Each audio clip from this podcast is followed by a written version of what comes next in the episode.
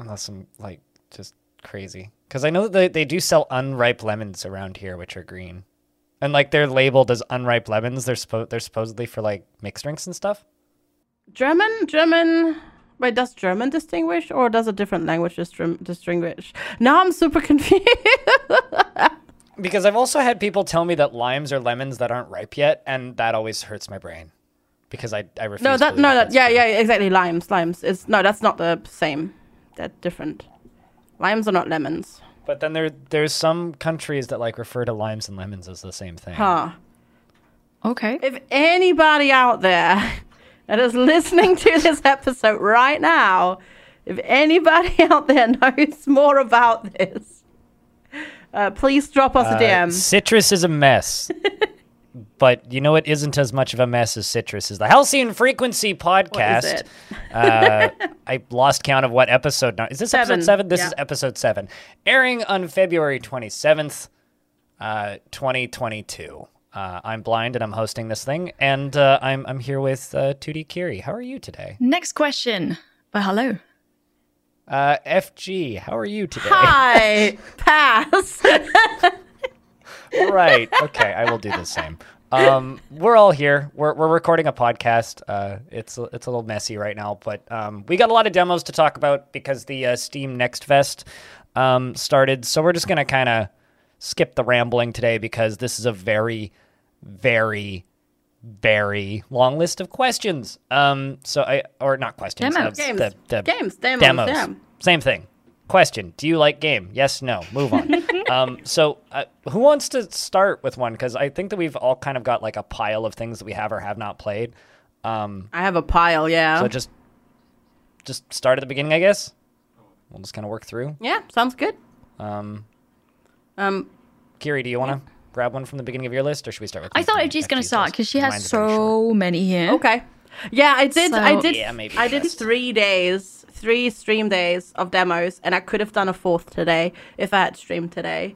Honestly, there were a lot of demos that appealed to me that I picked, and I didn't even get to all of them. Um, some I skipped because it's like this game is coming out next week or next month or in like two months. So I was like, I'll just wait until the game full game comes out. I'll just look at games that are maybe a little bit further away.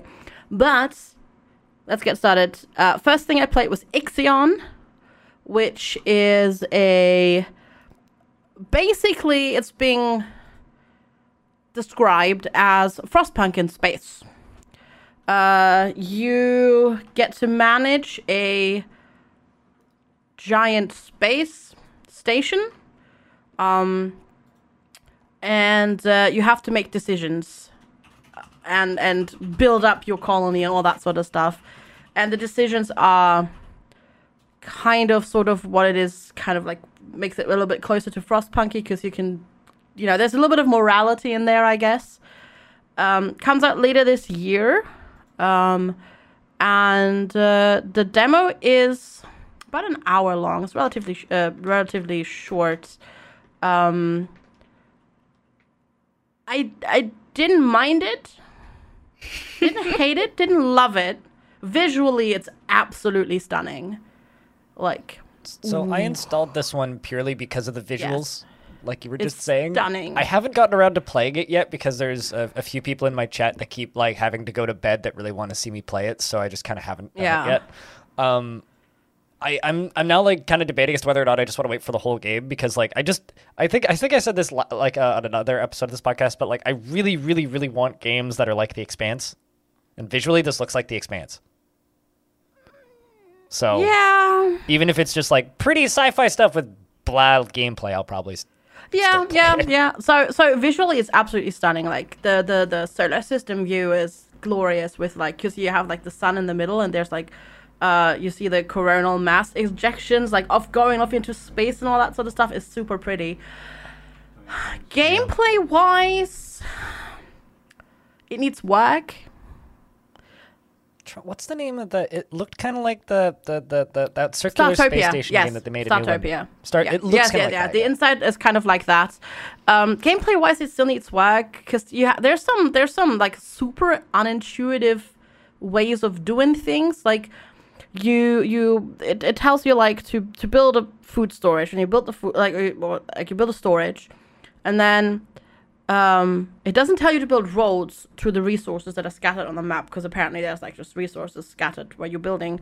Um so then you build a road there and then it doesn't then you would assume that the robots go and would take the stuff and put it into the storage but it, they don't. You have to click the little floating symbol above like the goods or wreckage or whatever you want to call it and then they will go and collect it. Like there's just tiny things like that that are just like uh, no um it's just not it, i don't know if it's an earlier build like the demo and it's like you know i don't know it, it just doesn't feel quite ready also wasd the movement is completely messed up uh, inside the space station for whatever re- reason it's like first you think it's like along the axis, but then it's also not, and it's like just completely messed up. Like pressing like A goes like top left, for example. Like it's really weird. So visually stunning, gameplay sort of we'll have to wait and see, but it might just be because it's an older demo, like an older build. So I'll just say this out again for anybody who may have missed it. That is Ixion, Ixion, which is I X I O N. Yeah. If anybody wants to go look that game up. Yeah. That was that relatively So short and the list, sweet. I guess. I'm trying to Well, try to be short. well. I mean, we'll, we'll, we'll be Yeah, fine. yeah. We'll be fine. We've just got like seventy-five thousand of these left. Yeah, to it's go, so okay. we'll- yeah, we'll- no, we'll no problem. I've got time. Okay, I, I have a really short one. The game's called Voice. Fata Deum or Fata Deum, and it, it looks like a uh, black and white game from from back in the day, or at least that that's what the gameplay mechanics are. You play God Yeah. on an island, and there's a tutorial. So I start the tutorial, and like I don't know, ten minutes into the game, I just broke it. So I couldn't really continue because the tutorial was stuck and I didn't get to play the game at all. All I did was click on a town, click on a person, and then did some kind of wonder to make that person like me. And then it got bugged. So visually, it looks nice. I have no idea how gameplay actually works. Uh, it has a really horrible grainy effect when you pause the game, which is completely unnecessary. Um, yeah, and then I heard from other people that the tutorial bugged out for them too, so we, we don't really know what how that game plays.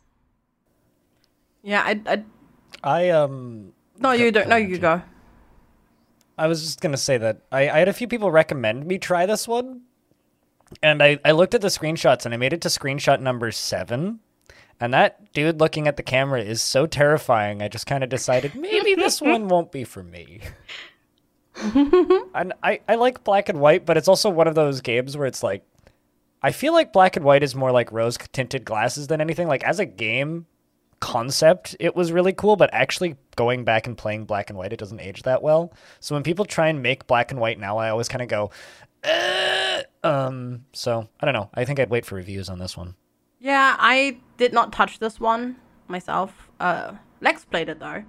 Lex, aka my partner Lex. Um, and I kind of glanced over his shoulder, and um, I, I think he kind of had the same issues, basically. Yeah, it's it's so strange. Like I, I wanted to try it because I thought, you know, if, if that's like black and white, that's probably cool. But Mm. I don't know. Yeah. God games are a maybe weird one. maybe it just it just needs a little bit more time in the cooker, or it's an old build. But uh, considering that's also coming out this year, that always makes me a little bit hesitant. Then. Yeah, that doesn't look just just looking at screenshots in the trailer. That do, like um, Fata Deum does not look like a, a game that should be coming out this year. So it might be early you know, access. What do I don't know. I'm not a game developer. Uh, Actually, I don't is it? know. Hold let's check. Uh, Steam page looks like full release. Yeah. Oof. Yeah, So- it does. Yep. Yeah, I'd, I'd be careful with that. I will say I'm, that that same publisher has other games coming out supposedly Q2 this year that I want to play, which don't have demos. so. Why didn't they put out a demo for Falling Frontier instead? That's all I'm saying. Anyway. um, That does look pretty So good that- though. that yeah. was- that that that was Fata Deum. Um, do we want? Should I do one or should we keep on going with your two longer lists than mine. I guess I can I can go. Um, Sure. Uh, so reef land. That's reef like the the reef in the ocean, R double E F land. Um, I can make that one short and sweet. It's um like Islanders, but on a hexagonal grid. Very pretty colors, very chill. Um, plays pretty similar to Islanders. Like if you've not played it, it's like a little puzzle puzzle game where you put buildings together to make point, like to, and then you get scored on how well you group things together. Because certain things boost each other, th- certain things don't like each other, and you get points, and then get more tiles. When you place those, you get more points. If you get enough points, you win the map. You go to the next map. Basically the same concept with Reefland, um, but on a hexagonal grid. Really pretty. Um, very chill, nice chill puzzle game to play. Just when you kind of just want something to chill and maybe listen, like while you while you're listening to a podcast or something. It's very, it was nice. Um, probably needs a little bit more diversity, I'd say, because right now there's not too much that you can build in terms of like buildings. At least in the demo, but that might also just be because it's a demo build. Um, yeah. but no, that was really good. Comes out sometime this year. I really like that one. I'm looking at the screenshots of it right now, and it, it does kind of look like a, a hybrid of like Dorfromantik and Islanders Yeah. a little bit. Yeah, it's really pretty. The, the the one thing that I will say about this that I don't like is that UI looks like it was made for a tablet, which is fine. It does, yeah. But I really wish they'd shrink the buttons down a little bit for the PC Yeah. version. Um, True.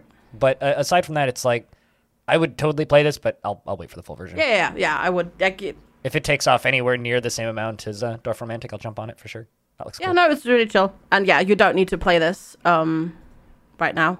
Um, it's just that's a that's a play when it comes out. Wish list. Yeah, I wish us did that one too. Yeah, that was nice. It's so nice to, after you finish playing those demos, to then go to the Steam store and then just wishlist everything you liked or remove something that you didn't like from your wishlist that was already there. Yeah, absolutely. It's a good feeling.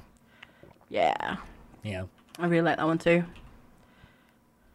Kiri, you want to tell us about? yeah, so I tried Hour? that and and it was it was fun.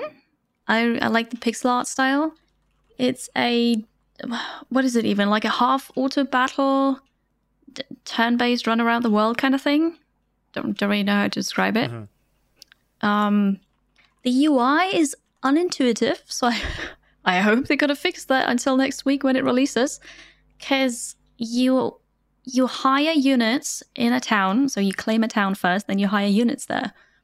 But I didn't figure out how to do it because the tu- tutorial said just Oh. I don't know, go there, hire some more units in that building.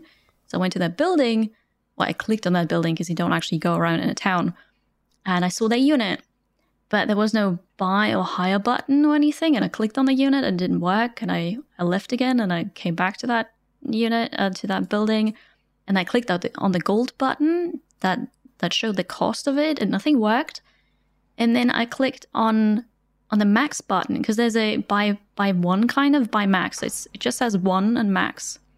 You have to click on that, but it's not visually different from the rest of it. It doesn't look like a button. So I, Mm. I, I thought I broke another game. I didn't. It's just I I didn't see that this is where I had to click. So that was a bit frustrating. Um, and then there's during the battles, the camera follows the mouse cursor, which I think is super redundant and made me slightly nauseous, but it's not too bad. That doesn't make any logical sense. Why would why, why wouldn't it just be like a I don't know, thing? or using your your arrow keys or WASD, but no, it follows the mouse cursor. And the weird thing is, when you run around in, in the world, it doesn't do that at all. So they just, I, I don't know. So that's odd. And the UI is, as I said, a bit unintuitive, but the gameplay was fun. Question about the battles themselves. Do you have any control, or is it just like you watch the You have happen? control in positioning your units before you actually hit the start button and they start fighting, and then you get spells as well that you can you can use during the battle. That's all the control you have. All right. I well, the the reason I ask is because this game to me very much looks like a combination of Heroes of Might and Magic and uh, Conquest of Elysium. Um, I don't know if either of you guys have played Heroes of Might and Magic. I'm assuming you haven't played Conquest of Elysium, but um, this is very much something that I want to play, and I will play it when the full version's out. I'm just waiting. my chat said that this is very much like Heroes of Might and Magic. Yeah the the move the way the movement and the like actual building side of it works is very heroes of might and magic. Um but the battles and the way the armies work is very conquest Okay. of elysium. So um conquest of elysium is much more of a board game type thing. There's like a lot less actually happening on the overworld um and a lot more focused on like unit positioning and like area control um, whereas Heroes of Might and Magic was always more of like um, kind of like a you have a bunch of single little RPG characters running around on a map that build up their own little armies and gain stats and abilities, which was a very neat structure for a game, and nobody else really does that the same yeah, way. you, so you have that I'm too. like your curious to play units level up. Actually, I don't know if it's all the units or just your your hero, but the hero has a skill tree Mm-hmm. and experience. Cool. Yeah. No, I- I'm curious to play that. Same. One. Yeah, I, I can Coming out next It was- week already. It was Yeah. fun. Yeah, I'm looking forward to it as well. So many games coming out. That- I, I said this before yeah. we recorded. There's four games I want to play that are coming out on the first. It's ridiculous. On the Yeah, first. Wait. yeah. Sounds like you need to roll a four-sided It's die. a it's a Heroes Hour, um, Elex Two, uh, Hortcore, and um, File Lone Tides. All four of them are coming out on Tuesday. Changing tides, Wait, right? Uh, Changing Tides. Yeah, yeah, yeah, yeah. The new Far game. Not to be, uh, you know, confused with the Far Cry games, of course. Um, because that's a far cry from quality. anyway, um, I, I'm just gonna take one real quick. Um, I'm gonna talk about a game called Relic Space. Um, Relic Space is too early and shouldn't have a demo, but um, it's a little game by the same developer who made a game called Xenomarine, uh, which is a traditional roguelike um, where you play as a little marine in, in a sci-fi setting. I haven't actually played that one. I played a demo build of it when it was unfinished and then never played the finished product. Um, it was a very quiet release. It didn't make a huge amount of buzz, but I do know that there's a few people who love that game and swear by it. Um, so I've been kind of curious about Relic Space because it's it's a very different setting for a roguelike. It's a uh, a hex-based space combat game where you are managing a bunch of meters on your ship and then later on ships. Um, it's got uh, uh, all of the roguelike trappings, but it's just far too early and just feels like a very unfinished alpha and doesn't feel like something that should have a demo yet, um, which is, I think, a bit of a shame. But uh, that's just kind of my take on it. The writing is a little, eh, but gameplay wise, it seems interesting for what it is. All right. And that's Relic Space. All right.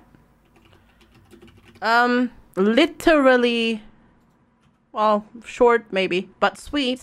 Uh, next game that I played on my list was uh, Battle Cakes. Uh, all one word, and uh, Battle Cakes. Um, let me check. Uh, I think no, it's also coming out this year. Th- I thought it had a release date already, but it doesn't. So, Battle Cakes is a very, very, very, very cute turn-based RPG with way too many puns. So, But so what do you do? Because I don't know what it is, right? But you say battle cakes. No, Yes, do you so- so- fight with cakes or for cakes? No, you you are a cake. You Oh. are a cupcake. You are lit. Everybody's literally a baked good in this world. Okay. and um, ba- basically it's just it just takes your you know sort of stereotypical adventure story like hero sets out to save the world You're the chosen cupcake. you're the chosen cupcake Wow. yes and you can customize your character like you can you can choose your frosting and your body color. top? Color you can have yeah but actually the cherries like the cherries on top and what you have like in your frosting that's um like a that's like actually a battle item like an outfit item. I item love that. um I'm looking at a screenshot of this right now, and there's under like the battle menu for commands, there's slice, dipes, and chop like crazy. Yeah, yeah, Chop like crazy's an attack. yes, yes.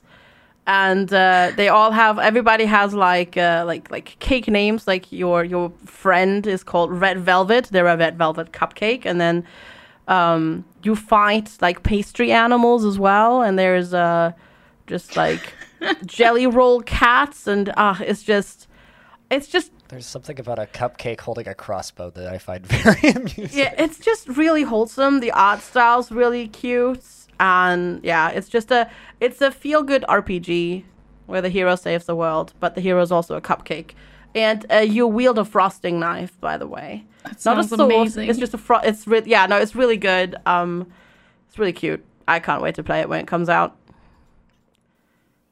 Battle cakes. Yep. um, Kiri, do you want to talk about yeah, Iron Oath? yeah, sure. Iron Oath. It's got the Iron Oath, and it's a tactical turn-based uh, RPG, I suppose. Um, the- it's Ooh, pixel art. The art style is incredible. The animations look really, really good. Unfortunately, I didn't enjoy it because the tutorial is like reading a novella. It's a chore to play the tutorial. There's just everything explains. It's over explained, and you you don't have any freedom at all. It's just use this character, move it to that hex, then use that spell on this enemy, and it's just no, no. Let me play this game. So that was very frustrating. But you you have these battles, and then how you move in the the world. I haven't actually seen the world map because I gave up before I made it.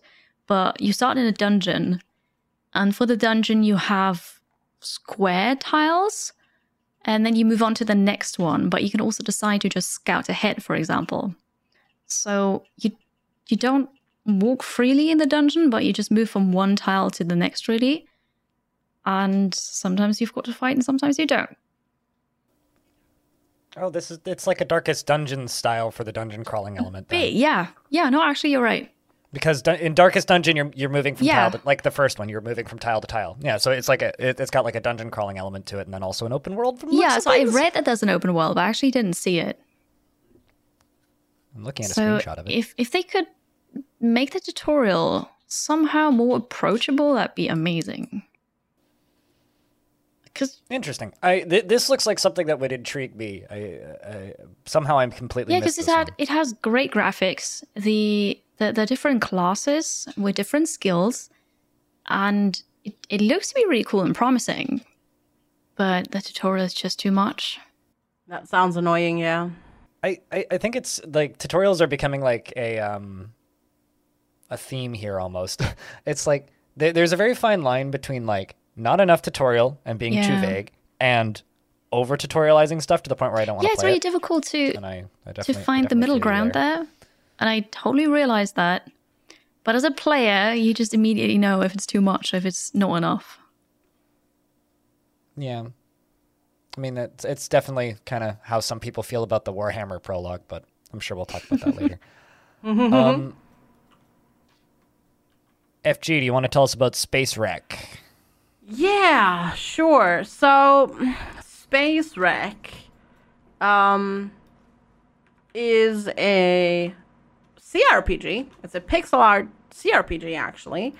And um, the way it was described in the blurb on Steam made it sound really, really appealing because um, it's like basically it said it's a Fallout inspired post apocalyptic CRPG. This art style's rad See, for Space Wreck. yeah, that's I I thought that too when I looked at it first, and like the the the, the menu is really cool because it's like old um old like uh like really old computer style, right? With the with like the white and um like blue text and whatnot. But it is also literally Fallout. The first one, the first CRPG, because it's uh, uh, the first Fallout. If you've not played it, uh, you get sent out from your vault to find a water chip because you've run out of, you know, your water chip's broken. In this game, you'll get attacked by pirates, and you need to find a computer chip, control chip, or whatever. But basically, a water chip for your for your spaceship. and then you set out on a on on a um, in a shuttle, but then your shuttle runs out of fuel, and you need to find fuel for your shuttle. So it's it seemed like a really straight up, like almost like a straight up copy in a way, like at least the setup. And then at first, I also thought I really liked the art style, but the longer I looked at it in the game world, the more I could just not get into the art style. It, I'm, I'm looking at it right now on Steam. It's, it's okay. I wouldn't say it's anything special, but I just have a lot of nostalgia for this type of art.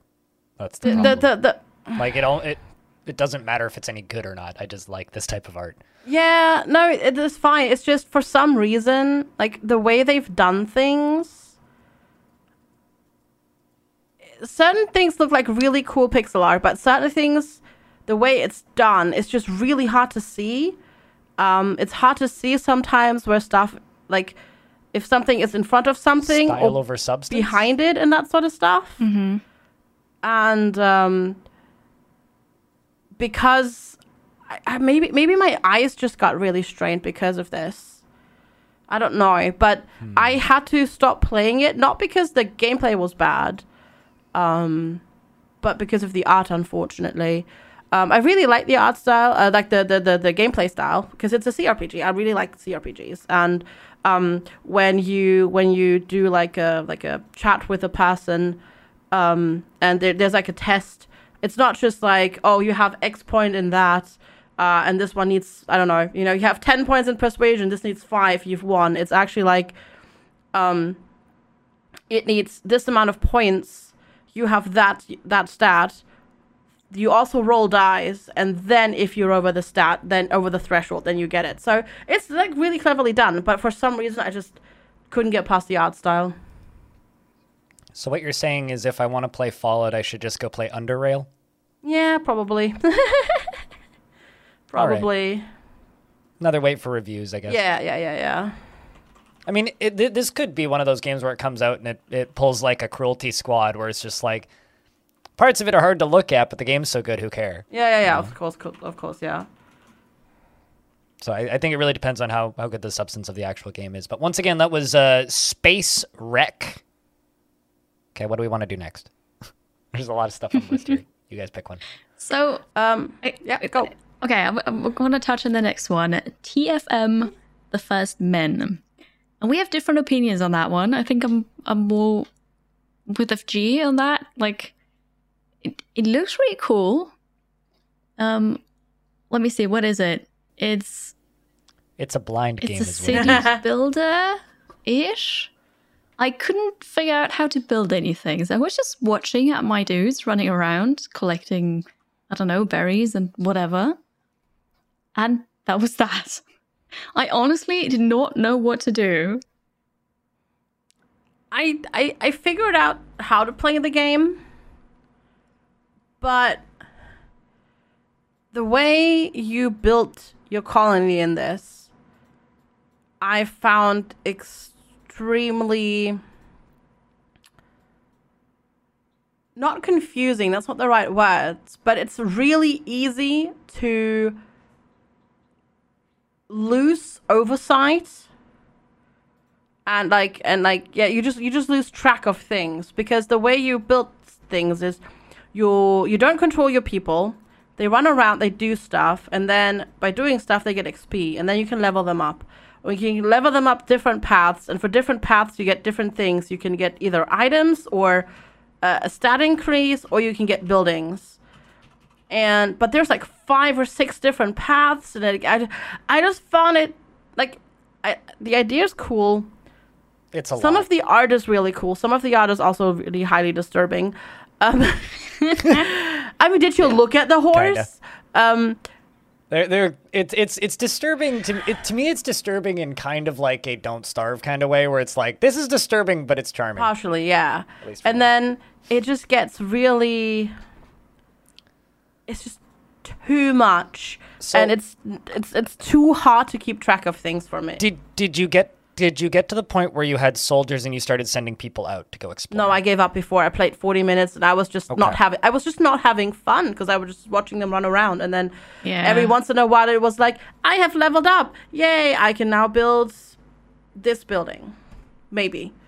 But it took forever cuz you know, depending on what you get for for what you roll for level ups, I I think I rolled over and over like strawberry fields for some reason and not I didn't make any progress towards building any like buildings of substance. So, so I didn't build anything, but I wanted to see some gameplay. So I just drafted some of my people and then sent them out into into caves and attacked like I don't know bugs, whatever, to see how that was. So yeah, cool. I guess I don't know. It's just it was a lot of information and uh, not enjoyable. So- but blind, what do you think about it? This game to me feels like playing Dwarf Fortress with auto labor turned on. Mm-hmm. So Dwarf Fortress has a setting which is auto labor, where um, dwarves will automatically take jobs based on what they need, um, and there are some other tools that you can have for Dwarf Fortress that'll make them automatically cut down trees and such. Um, while very few people who play Dwarf Fortress actually use those tools, this game is, feels like to me it's taken some of those ideas and stretched that into a game. Um, the way the game works is each character has uh, several different paths. They have a green path, blue path, red path, white path, and black path. Um, each of these paths are a different kind of style of skill. So, like, red path is very combat and hunting oriented. Green path is uh, very like farming and uh, construction and building. Um, blue path, I can't remember. I think that's like science. Uh, white path is like religion and such, and then black path is like uh, human sacrifices. Um, and essentially, the way the game works is everybody kind of goes off and just does their thing, and they passively get experience while they're off doing their thing. And whenever a character levels up, you can select a path that you want them to take, or you can give them a trait. As things happen in the world, they can gain negative traits, and there are certain perks and paths that can remove these negative traits. So it's you're balancing a family tree i- and the actual city bit like FG referred to it as almost an idle game, which to a degree maybe not wrong, but the the way a game works like this is it's all just about automating your city to do the thing that you need it to do. Um, once you build up to a certain level and you have enough people in the red path, for example, you can then um, start asking them to craft themselves items within the red path. Or if you've gone far enough into the farming path, then you can start asking them to craft their own gear. And because they start to level up slower over time, you're only ever con- like moving one or two people into a different path. The part where the game I think becomes a little bit tedious is when you have like five, six people leveling up at the same time and you're forgetting who is who. That is an issue which I think they need to work on. I think the game has some uh, information communication problems right now. But once you get to the point where you start to be able to form up a little party, the city just stays automated, which is why the city is so automated. So they, they just do their thing, and occasionally you can pop somebody into a new path. But then you say take four dudes with spears and you can then walk out and then go cave delving um, you can you can go trade and communicate with other factions. Um, if somebody is bigger and stronger than you, they'll show up and threaten you, and then they will leave a chest, and you have to donate some of your path experience to them, which levels them up in the world, and then they won't attack you unless you can um, build up enough experience to be able to go and fight them and overtake them. Um, it also has kind of the don't starve questing system where you'll find NPCs in the world that can go trigger world events such as um, large creatures and monsters from the deep and uh, world scale invasions. I, I think that this this game is extremely tedious and i completely agree with like both of your criticisms of it. I think it communicates information terribly. It has virtually no tutorial outside of a few boxes of text um, and some flashing icons that need to be clicked. But i think there's a really really really really really really really cool game here if they can communicate to people how to See, from what you said, it sounds really cool and I'm sold. But I also played it myself and and no, it just that's not what you just explained or what you described. fair enough Yeah, I have the exact also- the same thing. Yeah. every time your characters level up, they gain new traits, and new traits give them different tendencies and how they behave around other people. So you've also got a little bit of Crusader Kings there, and you've got little their kids inheriting their traits. I don't know. Like it's that- it's a super It sounds really cool thing when you explain it. that might be I just- terrible. I don't just know. didn't see that in the game. It just does not emerge. No. But hey, it's only a demo, gonna play a so ton of it's this still when it on my out. wish list. and I'll, I'll just It might- wait yeah. see. I, I think it's just Wish listed and I think it's just one of those games that needs once It doesn't demo very well. I can tell you it that. doesn't demo very well and I think it just needs some play testing by people that have no clue what's going on. It, it needs to be played by people that aren't making. it. Yeah, Yeah. exactly. Because um it is it is current in its current form, it is not accessible at all. Nope. absolutely. But it, it, I, I'm really, really curious to see the full game for the Mm-hmm. first man. it, it could be interesting for sure like like yeah it could it could lead to an interesting um uh gameplay experience for sure it's just it's just definitely not there yet at all Oh well. we'll see i guess Um, who wants to take the next one? I i should probably go yeah i have Work so many list. yeah um all right the next one is tomb star that's one word tomb like the tomb like t-o-m-b star I'm please, please tell me this is like a Michael Jackson simulator, but you're a mummy. No, no, it's uh, God damn it! It's I was hoping for a rhythm game. no, it's actually a top-down run-based game with meta progression, aka what modern people would call a roguelite, but not blind. Sorry. Um, Wow. it it has really good music.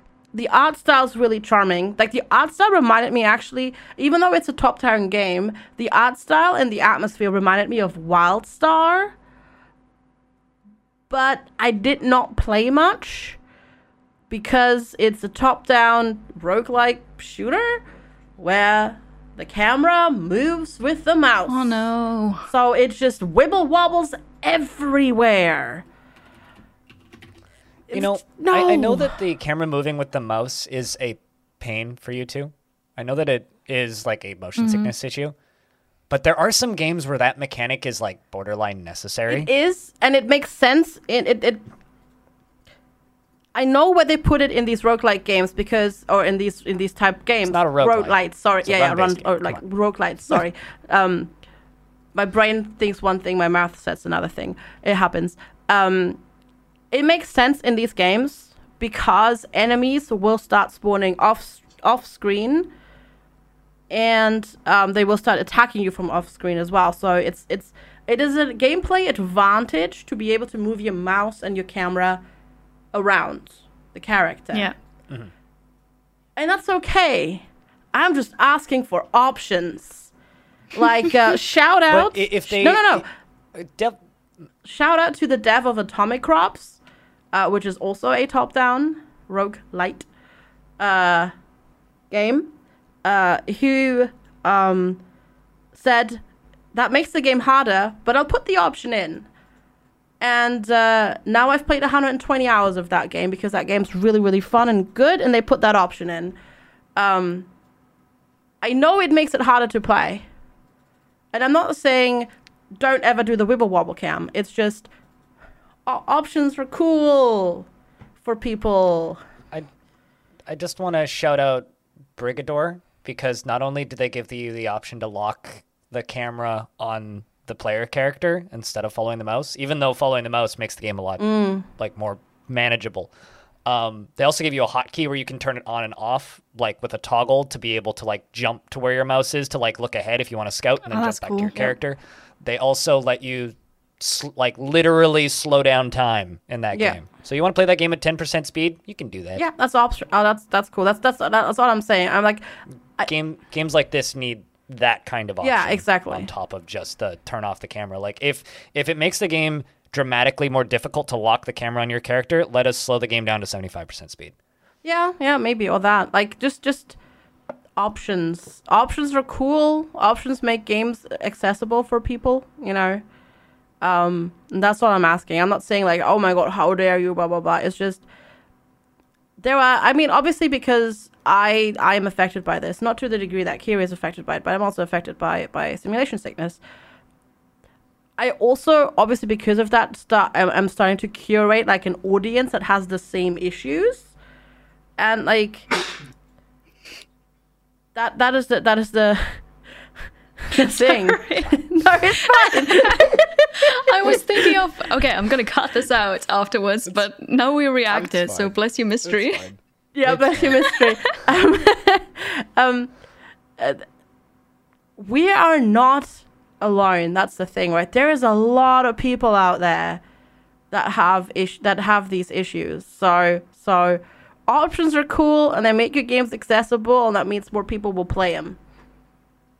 It just hurts me that all of these games are called roguelites because they're nothing like Rogue. and Rogue is like the most accessible. Like traditional roguelikes is the most accessible genre to visually impaired and people with motion sickness because of how like slow and paced those games are. Yeah, and then um, then I played uh, because you brought it me. up. Uh, we're talking about traditional roguelikes right now.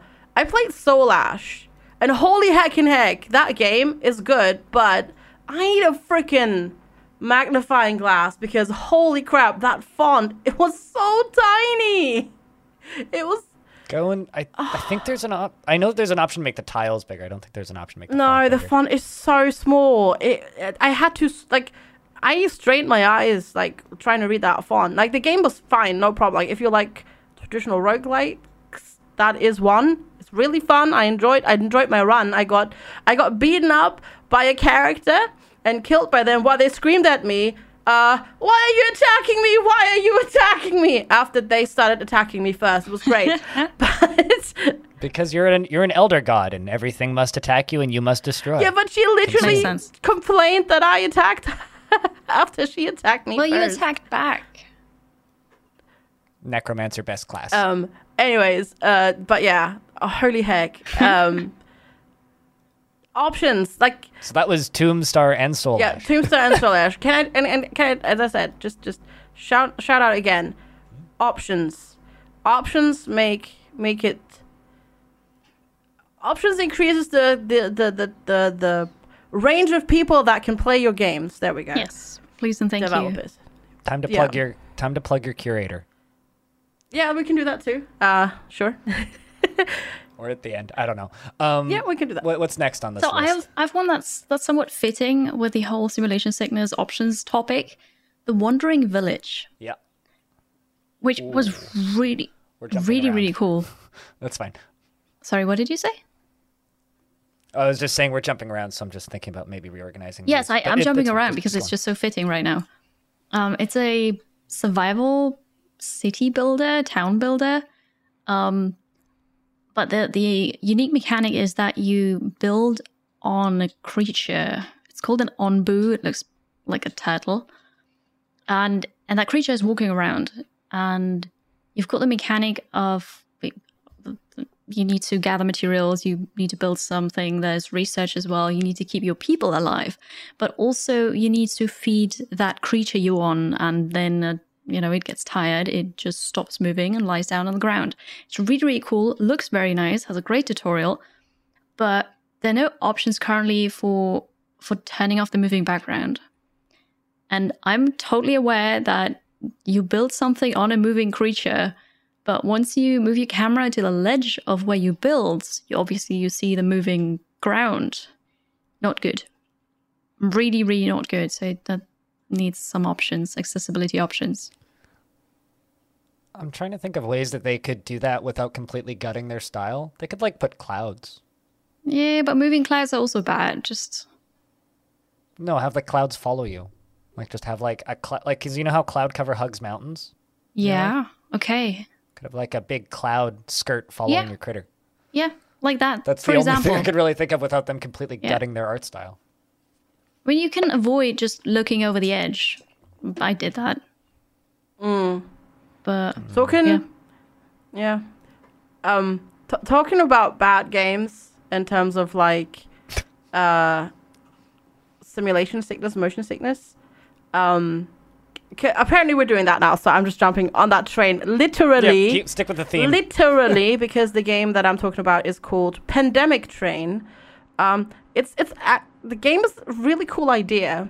It's sort of a more this War of Mar- Mine style gameplay. Like you have a group of survivors in a train, um, uh, trying to survive, and you have to like manage them and tell them, you know, okay, build this production bench, and you need to scavenge for resources, etc., etc. But because you're on a train that's going pretty fast, there's just constant scrolling background, and you can't zoom in on the train at all. Oof. Yeah.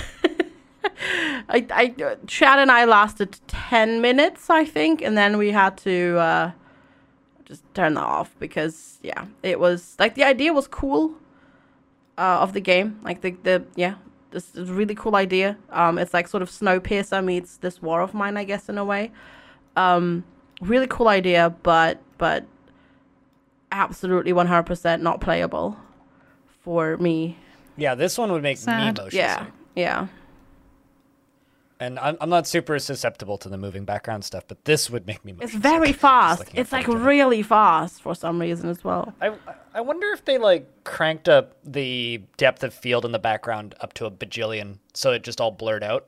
If that would fix it, but as, at least when it's moving, that would help with me at the very I least. mean, I, I but it would also maybe make the game look really. the thing is, I couldn't, I couldn't play very long. Uh, so I, I don't quite know. I assume the way you scavenge for resources, and this is me assuming because I, as I said, I, I did not finish that game or finish the demo or go through it very far. Um, I would assume you would have to stop. Do you mean right? stop the train? To, to stop the train and Yeah. get out the train and Yeah. go for resources. So instead of having the constant moving background, um, and then eventually you come to the next stop, why not just have the train be stopped? You do your surviving and leveling and whatnot, and when you're ready to go to the next scavenging thing, it just does a the train starts pulling off, goes off frame, and then you arrive at that destination. Would probably change the gameplay progression a little bit, yes, but or just let me stop the background. Just, just, yeah, because that was that was just be a train in space. yeah. You know, that might actually be a cooler game. But in I mean, space, that- you always have moving stars or planets in the background. Also, also, They just make them real small. also, moving moving train in space is not just void train. but Actually, I- I'm, I'm thinking of an anime right now from like the 90s, which is like a train in space, and I can't remember the name of it, and I feel like a, a big dum dum. but anyways, yeah. So that was Pandemic Train. Uh, didn't play very long because I couldn't. Blind, what have you else? What what else have you played? I'm literally googling anime in Okay, space. well, you- right go. What's the name of this I anime? play. Um, the, Okay. the next game that I have is Undergrave, though. If you Sure, want to do it. Um, Undergrave is probably my highlight of everything that I played. Um, more than the first men. Um, Undergrave is a very simple little roguelike, um, which the dev actually uh, found my stream of it after I did it and tweeted at me in the middle of the night and said thanks for playing. Um, but it's um, it's a very simple little roguelike where you have currently in the demo you have one character. Supposedly there's going to be other uh, classes available in the full game um, where you have three abilities. And the character that you have in the demo has a dash a throw and a jump. You have a sword and you can throw your sword. You can throw your sword and dash and pick up your sword you can jump onto your thrown sword and then kill a unit in the tile with your sword. You can jump with your sword and kill a unit in that tile. Um, and essentially, so you, you have these three main abilities that are on a very sh- short, um, not cooldown, but they have a very small um, uh, ability power, uh, like take, which uh, you regain every turn. Um, every I, I think it's every four floors you uh, you get a little shop where you can get a perk which can um, give you health back, can give you better crit chance, can give you um, better range on your sword or on a particular ability. And it's just an extremely satisfying small grid with only a couple of enemies. I saw three different enemy types in the demo um, that all behave differently. They uh, intentionally try to avoid your combos too, so the AI is quite smart. Um, and they it's all about um, kiting back away from these weird zombie creatures and giant rats and weird heart brain critter things um, until eventually you get to the boss on floor 10 and uh, kill it, which I did. So I did finish the demo. Um, it is, in, in my opinion, really, really, really fun. It has kind of the same sort of satisfying feel to it as like an Into the Breach, um, but with a one screen kind of puzzle roguelike style to it. And I, I, I really, really like it. Sounds fun. So that's that's Undergrave. Cool, cool. Um, Also, um, the dev for that game has put out a couple of other games in similar is- ish styles, and they're all like under ten dollars. Like, so I, I expect this game to be quite cheap. nice. So, looking forward to that one. Cool. I've got something that I'm not looking forward to. I, play, I played the demo for Builders of Egypt, which is a historical city builder similar to Pharaoh. It's supposed to come out in the first quarter of this year, so there's only like one month left. And it won't be early access. I so either that was an old demo build, or they're gonna pull all nighters until the release because it is not finished like at all. Mm-hmm. I played it too. It's so bad. So, I played this game in 2018. Yeah. Um, buil- before it was called Builders of Egypt. I can't even remember what it was called. It was like Pharaoh's City or something. It, it had another name previously. Um, before back when it was just made by developer name, like first name last name instead of like Strategy Labs, which is the developer now, and before it had a publisher. Um, it's always seemed kind of I don't want to say janky, but like cheap in a weird way. It, it's like I I always feel really bad when I say things like this about games because it's like I think every game kind of deserves a fair shake, but I don't know. There- There's some there's something weird It about was this so one. lackluster and it like it's not fun playing it. And then when you click on a building, you get a pop-up for that building to show you what it does, how many workers are there and stuff. And it's like that that pop-up spawns on the map or something. Because suddenly if if you have a person that has an icon above its head running around, that icon would be on top of that pop-up. And also, you can't move that pop up, so it spawns like somewhere on the screen. And then if you move the camera, the pop up moves with it. Or like not with it, but it stays there, and you move the camera, and then it's it's so weird. It's like how I I do How? wonder about this. I, I wonder about this because it's it's Playway SA that's publishing it, right? And Playway SA is notorious for taking demos that devel- developers make, paying that like buying the rights to the, the the the game idea, then firing the developer, and then uh, putting a different studio on that game, changing the name, and then making a billion of it. Oh. And I'm scrolling down on this Steam page, and there's like I don't know if this happened with this one in particular, but they're also making Builders of China and Builders of Greece, which look deceptively similar. Um, and I'm now real curious, and they all have like different publisher er, publishers. huh? This is very strange. I don't know. Th- th- This is a weird one. Yeah. So that that was just Yeah, it's definitely no. not ready. It's definitely not ready. I don't. I don't trust Playway SA because they're kind of like the closest thing we have to shovelware on Steam, and I've heard enough bad things about working with them that they scare me. Some some stuff that they publish is good, Yeah, every now and again they strike gold, but, but like some of them know, is also asset flippy, half baked simulation games. Yeah. yeah. Hmm. Um, since that was Builders of Egypt, do we want to talk about Pharaoh since it's right there? sure. Yeah. Um, have you played Um, it?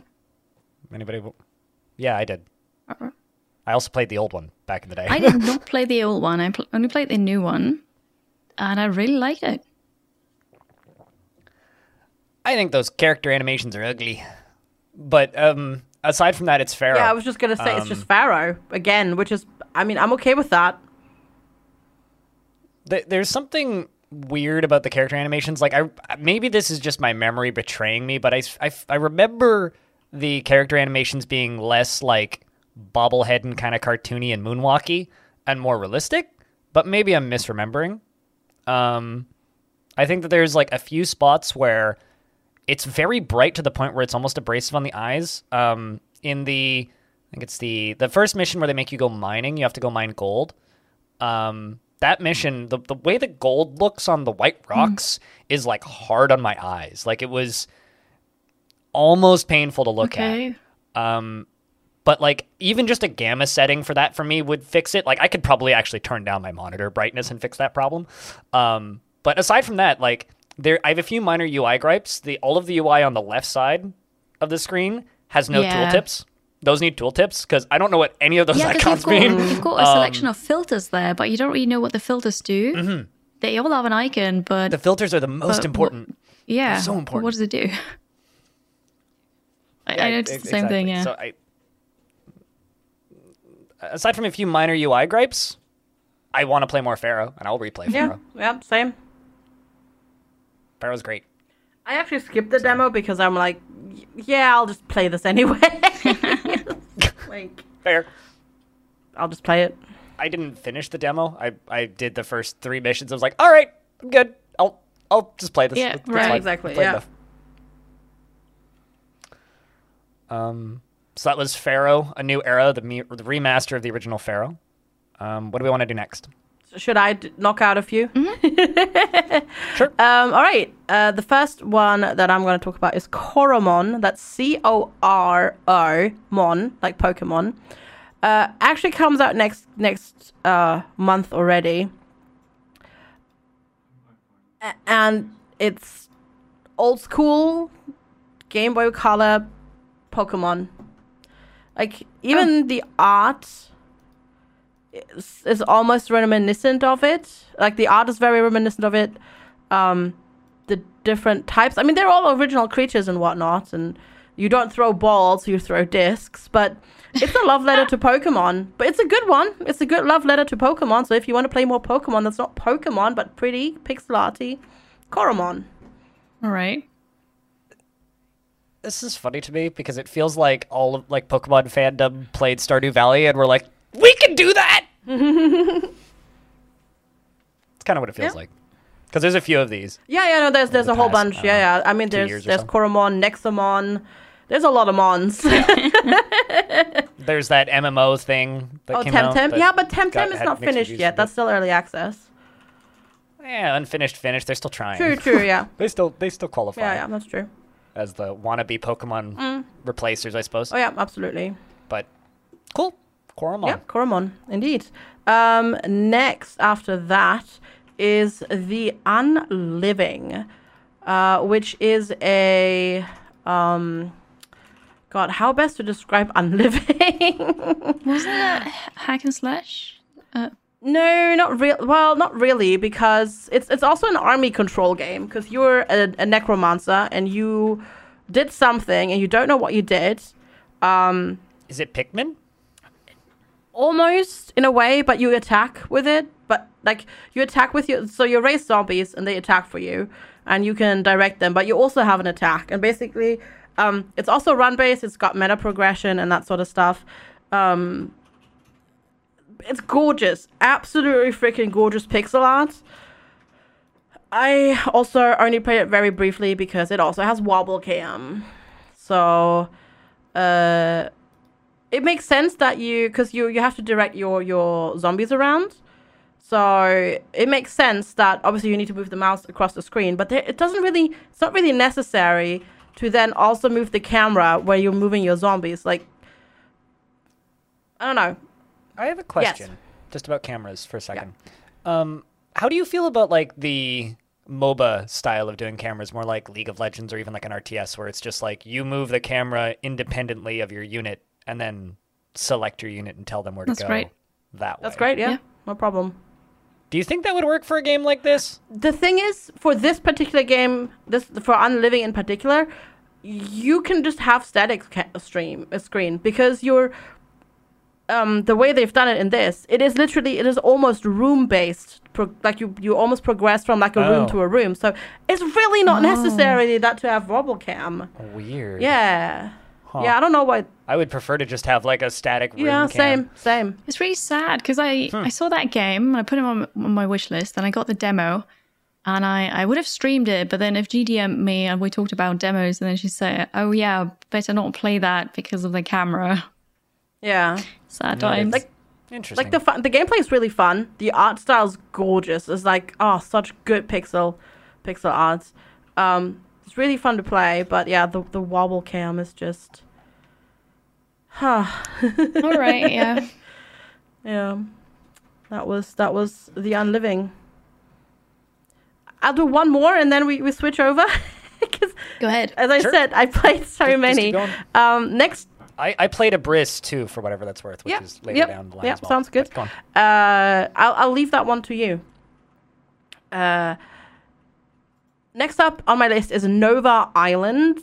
The the S is important. Nova Islands because there's also a Nova Island. That's not the one I'm talking about. Uh, this game is not yet. That doesn't have a release date yet, but it's basically um forager but with more crafting and automation but it's it's it's it feels it's similar to to forager if you've played that like you you uh, everything you do gives you xp and you level up from there and then you you start you start harvesting resources and you craft that into new resources and then you get bots that kind of do that for you and that sort of stuff with that pro- progression like i actually stopped the demo early because i'm like yeah I'll, if i don't stop this now i'll play the entire demo and it's going to be like four hours later That's a good Um, sign.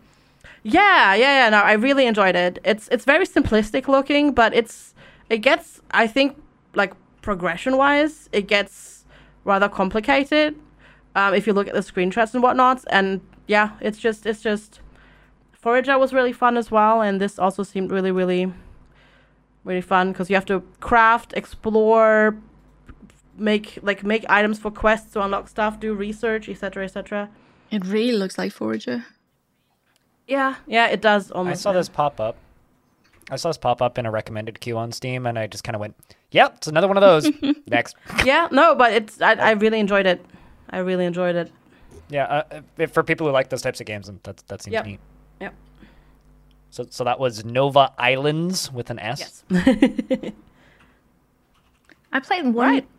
Nova Island is a different game. I played one more demo on stream, and there was a little to the left, which reminded me of unpacking because it's a casual, hmm. chill Zen game. But be careful about this. So, it, the hmm. first level is there's a picture on the wall and it's slightly tilted to a side. So you you click it and then you correct it so that it's straight again and then you have to sort pencils and books and it's really funny because the, the puzzle way is how do you sort it most of it seems uh, at least to me it seems quite obvious there was one level with a drawer where i didn't really see why that particular thing had to go on on that side but whatever um it's not completely zen because there's also a cat that messes with you So just Yeah. like real life. Yeah. but I, I found it very charming. Like I don't like the art style that much, but Same. I, I really like like the idea of this, and it, I I find it oddly satisfying. I'd play that if it was on. I'd play that if it was on Game Pass. That's all I have to say Mm-hmm. about that. I I found some of the maps then. Some of the maps I just thought like why uh the pencils Yeah, because you had the pencils and then I just couldn't figure out that they just want you to sh- to throw the pencil shavings off the Oh screen. no, that was that was immediately clear for me. No, absolutely like for for me I was just like do I need to like sort them? That's like putting dust under the rug. or do I have to do I have to like sort them according to like which pencil they're from, whatever? And then I actually looked at the hint for that and it's just throw Oh. it off. It was throw off the screen. Yeah, it was absolutely not clear to me, and um, I don't like the art style because the art style it has this two frame animation where it flickers back and forth, and that is Mm, I know exactly what style you're talking and about. it's just like it's so unnecessary and it's so busy on the eye. I found like I I can't look at that for very long. So yeah, I I I like the I, I I appreciate the idea behind it and what they were trying to do. But I I'm gonna pass on that game because the art, I could I can't deal with the flick like constant flickering back and forth Fair art enough. style. Yeah. Yeah. Next one. Next. That was a little to the left. Yeah. FG, do you want to take one? Sure. Um, Dawn Grown is very, very, very early. Um, that's dawn, like dawn, like the you know dawn, and then grown. Um, it's a very early demo. Uh, the, at least it feels very early, even though the, apparently the the game is coming out this year, and it looks like super chill, but it's not. So basically, the, the the only purpose of the game is to clean the environment. You have a gun that cleans the corruption away, but the corruption keeps spreading, and you have to like go back to like loading points for your gun to get like more cleansing foam, and then you also have to water the area around you uh, after you've cleansed it from corruption, that also will charge your gun. But obviously, if the meter for the corruption is full, then you lose. So it's actually not that that zen. It felt a bit early, um, not in terms of like art or anything like that. The art is very cohesive. It felt early because the gun did not feel fun to shoot. Um, it caught on like invisible pixel edges. Um, the gun because you actually like physically hold the gun like away from you so if you're right next to the um, corruption it doesn't actually spray at the corruption because you have to hit the edge rather than like like it just needs it needs some gameplay refinement the idea idea is cool but it needs some gameplay refinement because the gun the gun pl- I, I guess i have to really say gunplay the gunplay just didn't feel satisfying Was that a first person game like all those simulators? no no no no no it's top down it's top down it's I see. It's like a top-down pixel art thingy where you play as a little frog. Yeah. Looking Okay. at it right now. it's uh it's like it's like besides that it's like super super kiri friendly um as well but yeah it's just it the yeah the gun needs a bit of refining i think hmm yeah that was dawn grown So that was Dawn Grown, yeah. Um, do you want to do a Briss? you go you you do it Okay, I can take a Briss. Uh, a Briss is a uh, uh, isometric science fiction uh, physics game where you break buildings by building buildings with building blocks that have different effects. Like there's a spinny block, there's a rocket block, there's a boom boom block, and um, it has good sound effects. It made my computer lag, and it was satisfying. I liked it. the art style is gorgeous absolutely gorgeous yeah um I should say the full title because it's it's a Briss uh, game uh, build to May, destroy. may I help you or we help you with full name. pronunciation? yeah I don't want to offend you, Sure, but offend me. it's fine. no, I don't want to offend you. But so, so it's German and it's pronounced Abriss. Sure. So you pronounce the first syllable. Okay, so a Briss but with more phlegm. Got it. Sure. Yeah well it's it's like up and then a slight pause riss like it's not bris it's up riss like there's just a little break in there in between the b and the r basically the rest is trying to figure out how to do that with my mouth. It's been a long Just- time since I've done German. just say just say up like up and then riss or riss that that works as well Abriss? Yes. Yeah. Very good. yeah that works yeah Okay. that works I, I, I, I did take German at Mm. one point in my life, and I, I will always remember my my uh, German teacher just shouting at us, "More phlegm, more phlegm." So that's why I always say I add suppose for a phlegm. lot of words, that Um, just works, right? that is true yeah yeah yeah Yeah, especially when you're trying to teach English speakers how to say anything in German. It's like, how do you say Schadenfreude? It's like, well, That's great. and then yeah, you no, start it's- learning it's just- dutch it- and then it's more phlegm, Yeah. and then it's and then you realize that Finland stole all of the syllables. Um, but uh, yeah, no. So so th- this game just it it's just a isometric build and break stuff game, and uh, you know I I would I would almost compare it to something like um oh geez, what now? Now I'm blanking on that, the name of that game. Um, the one where you build the siege engines. It's kind of like that to a degree, but like science Is it fiction. besieged? It's besieged. Besieged, yeah, yeah. yeah, Yeah. No, it's It's, it's kind of like that to a degree. yeah. It's uh, no, it's really fun, and it's it's um, it's also simulation friendly because you can turn off like screen shake and rotating and all that sort of stuff, which is cool. Um, like the camera rotating, like it rotating on by its own uh, on its own and whatnot. Um, it's absolutely gorgeous and oh my, it's so pretty. Um, the only thing that I really really missed is a 360 degree camera when building. Because sometimes I had issues kind of stacking edges properly against each other, and if I had just been able to tilt the camera, like lower the camera then tilt the camera up, it would have been a lot easier to, to build. Like, I just want a free, free roam camera in that game. I don't think it needs that, but um, there there's a game that, that I really like called Parkitect, which has a bunch of controls that you can hit where it's like you shrink the grid to like one quarter size or one eighth size or one sixteenth size. Um, and it has a lot of very finely tuned snapping tools. I don't think I don't know if this game necessarily needs a full on free camera, but a um, just just more ways to like shrink the grid and be more specific about your item placements. I think would go a long way. That's mm. my only real feedback for it. But aside from that, I think like style wise, this game's phenomenal. Yeah, no, it's it's very pretty. It does look pretty, yeah. It is really. I just skipped on it because it's not really my thing. Mm. It's a it's a I it's, mean, it's a it's, it's, a mostly puzzle a game. puzzle game. Yeah, yeah. It actually, you know, it reminds me a lot of that Lego puzzle game, that Brick Venture thing. Mm-hmm. Just in its Builder's perspective and the way Journey. it plays. Yeah. Yeah. Yeah, I guess Yeah, yeah, that yeah in a way. Absolutely. Also, in the way that it's like gonna fry your graphics card if you turn the graphics up to full. Oh yeah. Indeed. Um, so what what do we want to do next year? I can pop. Or do you want to go, Kiri? Go ahead, go ahead. You have so many soul. I still have so many. I- This is this is. I'm I'm on uh, I'm on line two of six.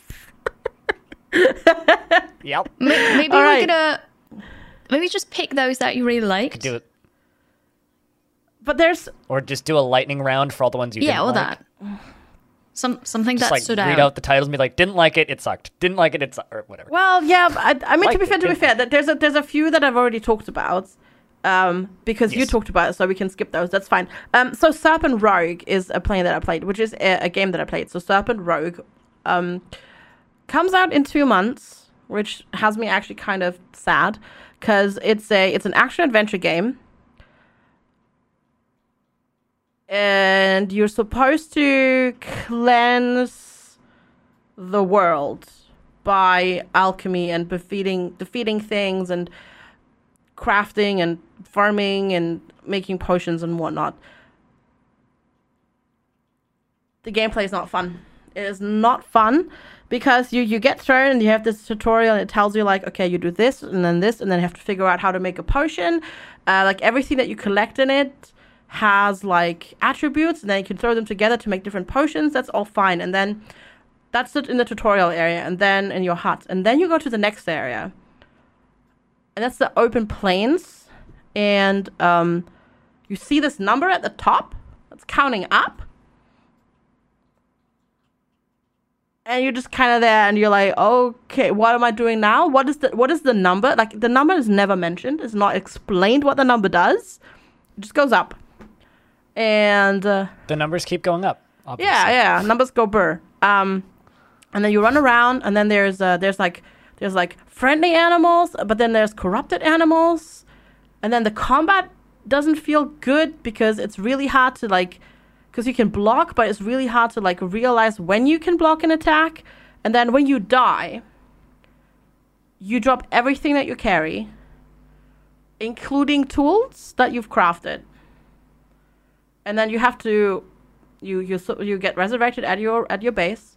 You have to run back to the spot where you died to pick up your tools and if you die on the way to the spots uh it does the dark souls thing where you lose what's dropped but it's not just Seems like- souls. You lose your tools, and then you have to start basically all over again. It's just, it's just not fun. Don't starve together. So it's just get good. Yes. Don't die. Yeah, I, looking at this, I do not like this art style in the slightest. it, the art style. There's some I've seen other games that look like this that have this like over cell shaded look, and they just they lose depth and just get harder to It look l- at for me. I It don't know. looks worse the, in the screenshots on Steam for for whatever reason that it looked on my when I played it. It looks better in motion than it does in screenshots Yeah. for sure. I mean, I'm, I'm looking at some gameplay right Yeah, now. yeah, it Um, looks better. It looks good. it does. It does. It does look better in, in motion, but I I do not like this art style at all. It's it's not everybody's cup of tea, but like the the gameplay is just like it's just not fun. Well, so that's the Serpent Rogue. Um, moving on. Talked about that one. Celestial Empire uh, is an Asian, well, not set in Asia, China, uh, Anno type game. So you know you have to produce resources, and then uh, if you supply your people with those resources, you can level up their house, and then they demand new resources. And you have to make production change, etc., etc., etc. You know, you, you get you get what I mean. Not ready yet. Way too early. Wait like two more years. I I heard that one's very um, derivative. Doesn't really do much. no, new, it doesn't.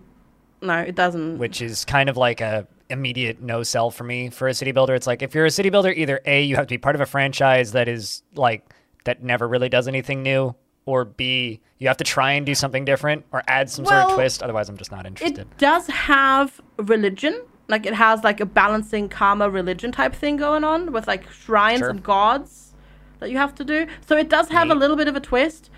That's not super explained in the demo though. And it's just Hmm. really early. Like really early. Like yeah. That that game just needs Fair. to It's not bad. Like there's a solid foundation there, but it's just early. It's just really wickedly early. That's yeah. All right. Next. Next, uh, Post Apo Builder. Worst, worst name probably of any game that I've played this demo. Is this that atomic village, atomic settlement game? Because it looks it's a like different. that. No, know it's, a different that. one. It's a different one. It's another one of those. it's another one of those. Yes. Um, doesn't have a release date yet. Terrible name, and it has Mm-hmm. this terrible blurry vignette overlaid. You can see it in the screenshots. Like for some reason, like Ooh. everything on the on the outside is blurred, and I don't know why. Like it's not necessary. it just looks ugly.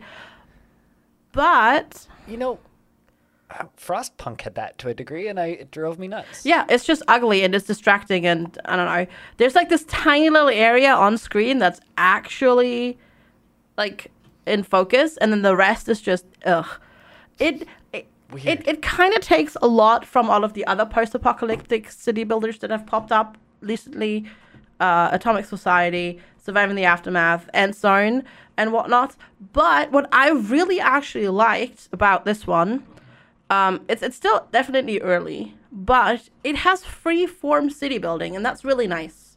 Like there, there's no grid, and you can rotate the buildings around. It's not a banished. yeah, That's it's not. nice. It's, yeah, it's really nice, and you can like build stuff that looks a little bit more more natural and whatnot. So, um, for me, this is a keep an eye on it and and just get rid of that stupid vignette. Just let me turn it off. It's ugly. It makes you. It makes the game literally look so much worse than it actually looks because the textures and like the buildings, they look really nice actually, but they just look ugly because of that vignette.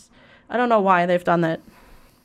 Also, get get a So we get a, get a different different name, please, because post Apple builders just no. So um, now that we're done with post Apple Builder, um, we're gonna move on to um, uh, a, a game that could have had a name generated in a uh, video game that came out in 2022. Name generator. Are you talking about a research story? Yeah. Yeah, it's also not the greatest um, title, Uh huh. but it's um, it's uh, it kind of it kind of makes sense that it's called research story because you are literally a researcher.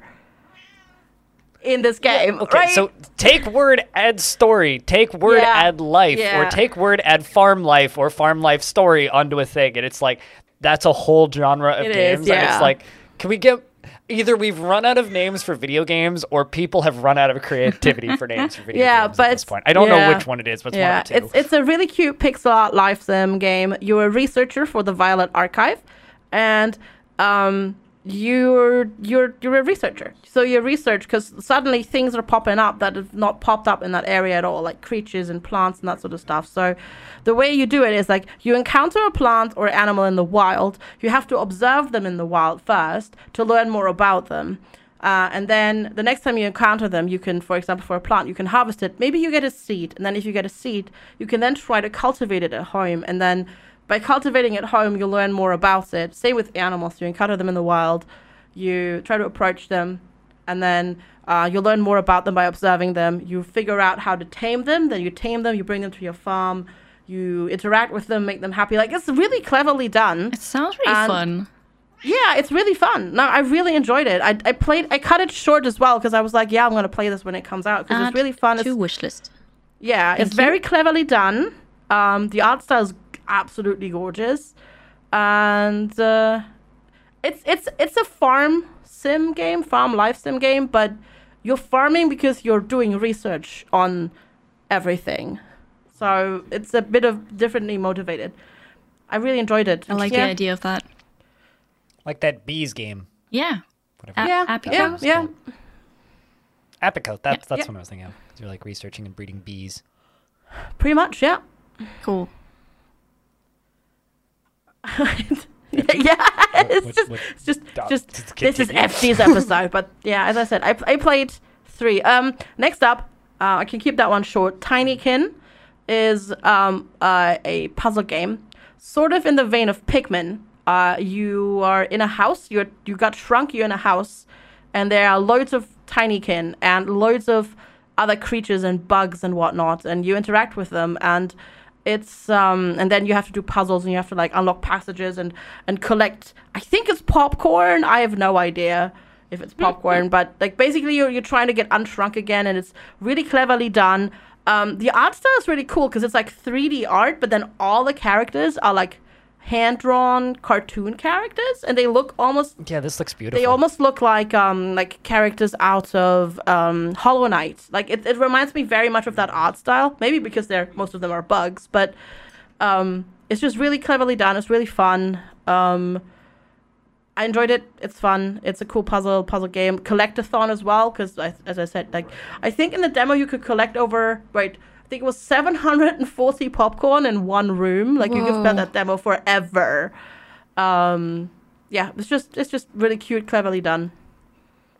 I love the fact that the Tinykin are all just tiny little Mike Wazowskis. Yeah, yeah, and this the cool thing is if you're if you're if you're uh, if you have them around you and you stop because you're talking to somebody, they'll just all fall over and start sleeping, and it's so cute. it's so cute. Eyeball creatures. Yeah. Oh, no, that that that, that was also really fun. Yep. That's All right. Meow. Yes, cats. Um, Tinykin. Tinykin, yeah. Uh, actually published by tinyBuild. So it's very aptly, uh, you know, very apt connection to the to, to the publisher. That means you're gonna have to run your Tinykin through the Hello Neighbor house at some point, right? maybe, yeah, maybe. It would fit the. It style. would, yeah. Also, there's so much cat. I'm sorry. That's okay. Cat played a lot of demos Yeah. too, mostly involving fish and. Okay, now eating now I have to go. Because today I tried Cat Cafe Manager. It's very How do you fitting. like it? Perfect. Yeah. I, I liked it, yeah. So I, I didn't play much, but it has cute graphics and it's literally just that. So you you build your cafe. So there's also a building aspect, but it's super simple. Just select a floor type and then drag and drop the floor, really put on different wallpaper. And you start very simple, which is one table, three chairs, one cat. And and then there's a town shopping mechanic where you have to go to the town and then buy some more cat food and then come back and people are gonna arrive and it's kind of like a cafe builder but then also diner dash type because the way you manage your restaurant is like diner mm. dash You move your character Ooh. with uh, WASD, um, and then you just interact with with the customers with a cat, and you pet it, and then there are more cats coming, and you can adopt them, and they have different stats. So maybe they need less food, or they make your customers happier, and, and that kind of thing, and then you just grow your cafe.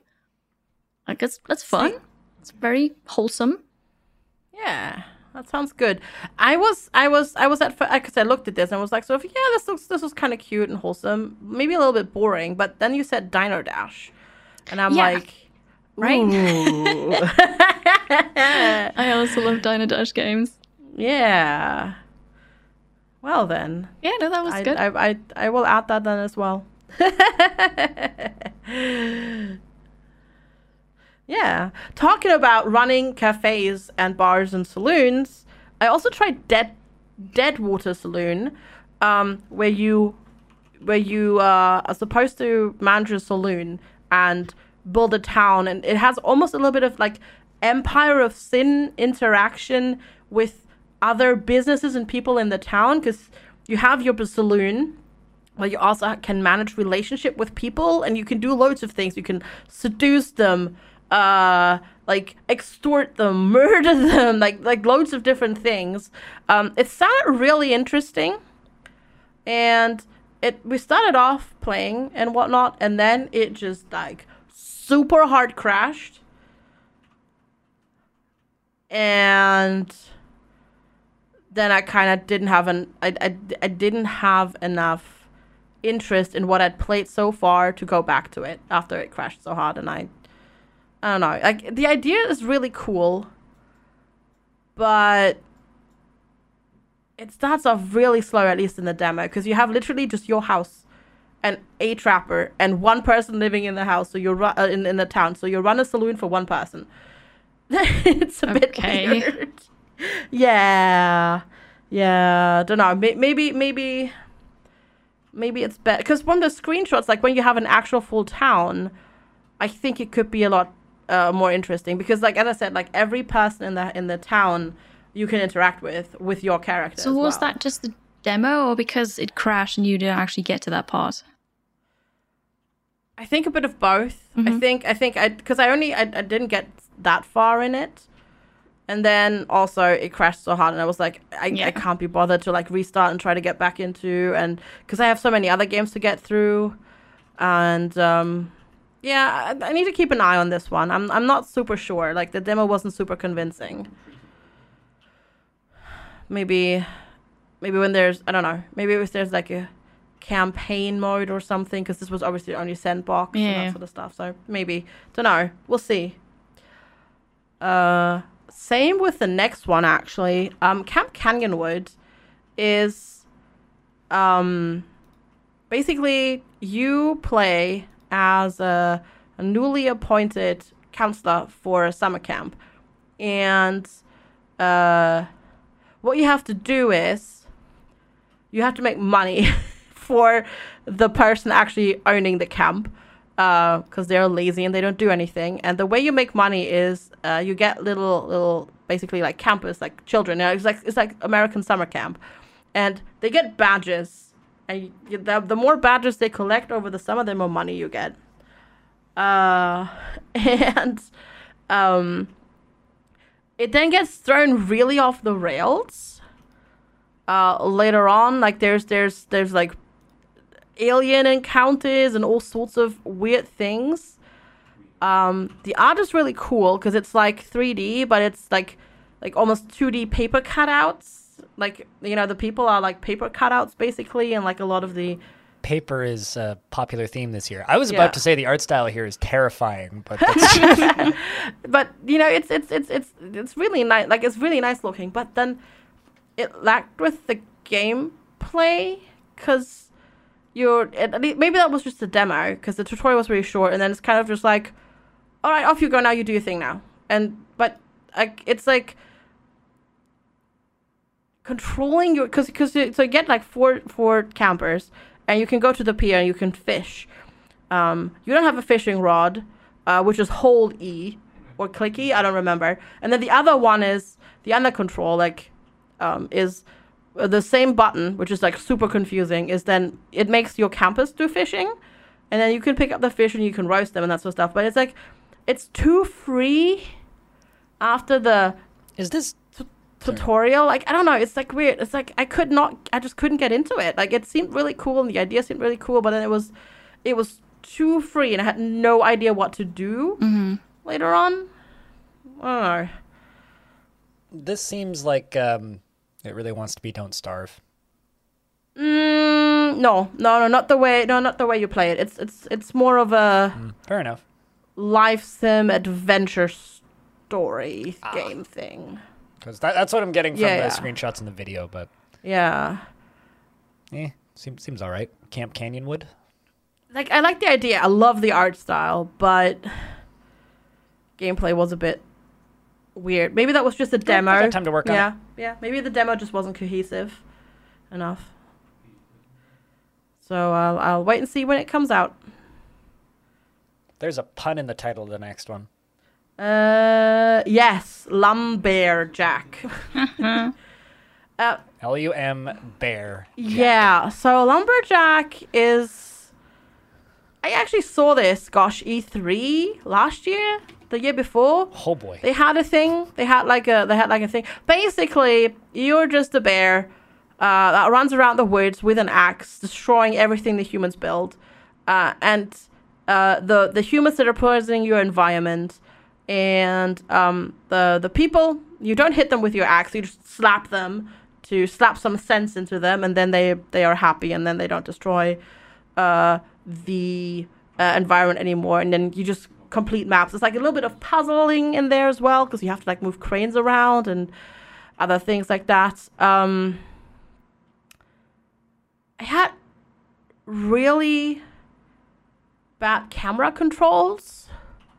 Like it, it had like weird snapping cam, but then also like you could WASD a cam, but then you would go around the building, it would snap the camera differently, and then you could ASD, WASD it again, and it was just really weird. And um, it was one of those games where the cutscenes just don't have a volume slider, so it was like Oh, no. my ears. It, it's it's um This reminds me of Donut County. Looking yeah. Donut Con- County, uh, almost untitled goose gamey. Um, I think if the if the final game is longer than two hours, people are gonna get like there's there's too much because there, there's there's a little bit there's um there's one screenshot as well where you play golf with your axe uh, with with a with a golf club and bombs and you like take down like bits, but the aiming is really off. Like this is a game that can very easily overstay its welcome, but if it's short enough, I and, and they refine the camera a little bit, I think it can be you know it, it's gonna be one of those fun games you know that you can play. Um, To me, that that that looks like a, a really good like two to four hour fifteen dollar yeah, break stuff. game. Yeah. But exactly. could definitely outstay its welcome. It certainly looks. Yeah, like with a little bit of puzzling in there as well. Um, hopefully the puzzles get a bit more complicated uh, later on. It was it was all right. Uh, there, there's definitely an audience for this sort of stuff. Um, but yeah, I, I don't think it should sure. be longer than two, at most three hours, because I think people will get sick of it at that point. Well, it definitely should be longer than this podcast. but this podcast is getting long. So, uh, what, what, what do we have left I see here? Potion Tycoon on FG's list. Yes. And I was wondering about that because I, I want to try that too. What do you think? It's um, I I need to quickly check. I I I enjoyed it a lot. Um, okay, yeah, because it has a coming soon release date. Um, so so basically, you run a potion shop, but it's like sort of almost a little bit um oxygen not included in a way because you have your little helpers and they level up and they do your things and you have to like keep them happy but you also have to keep your customers happy and then you have to do quests but you also have to um, sort of almost potion craft your potions together.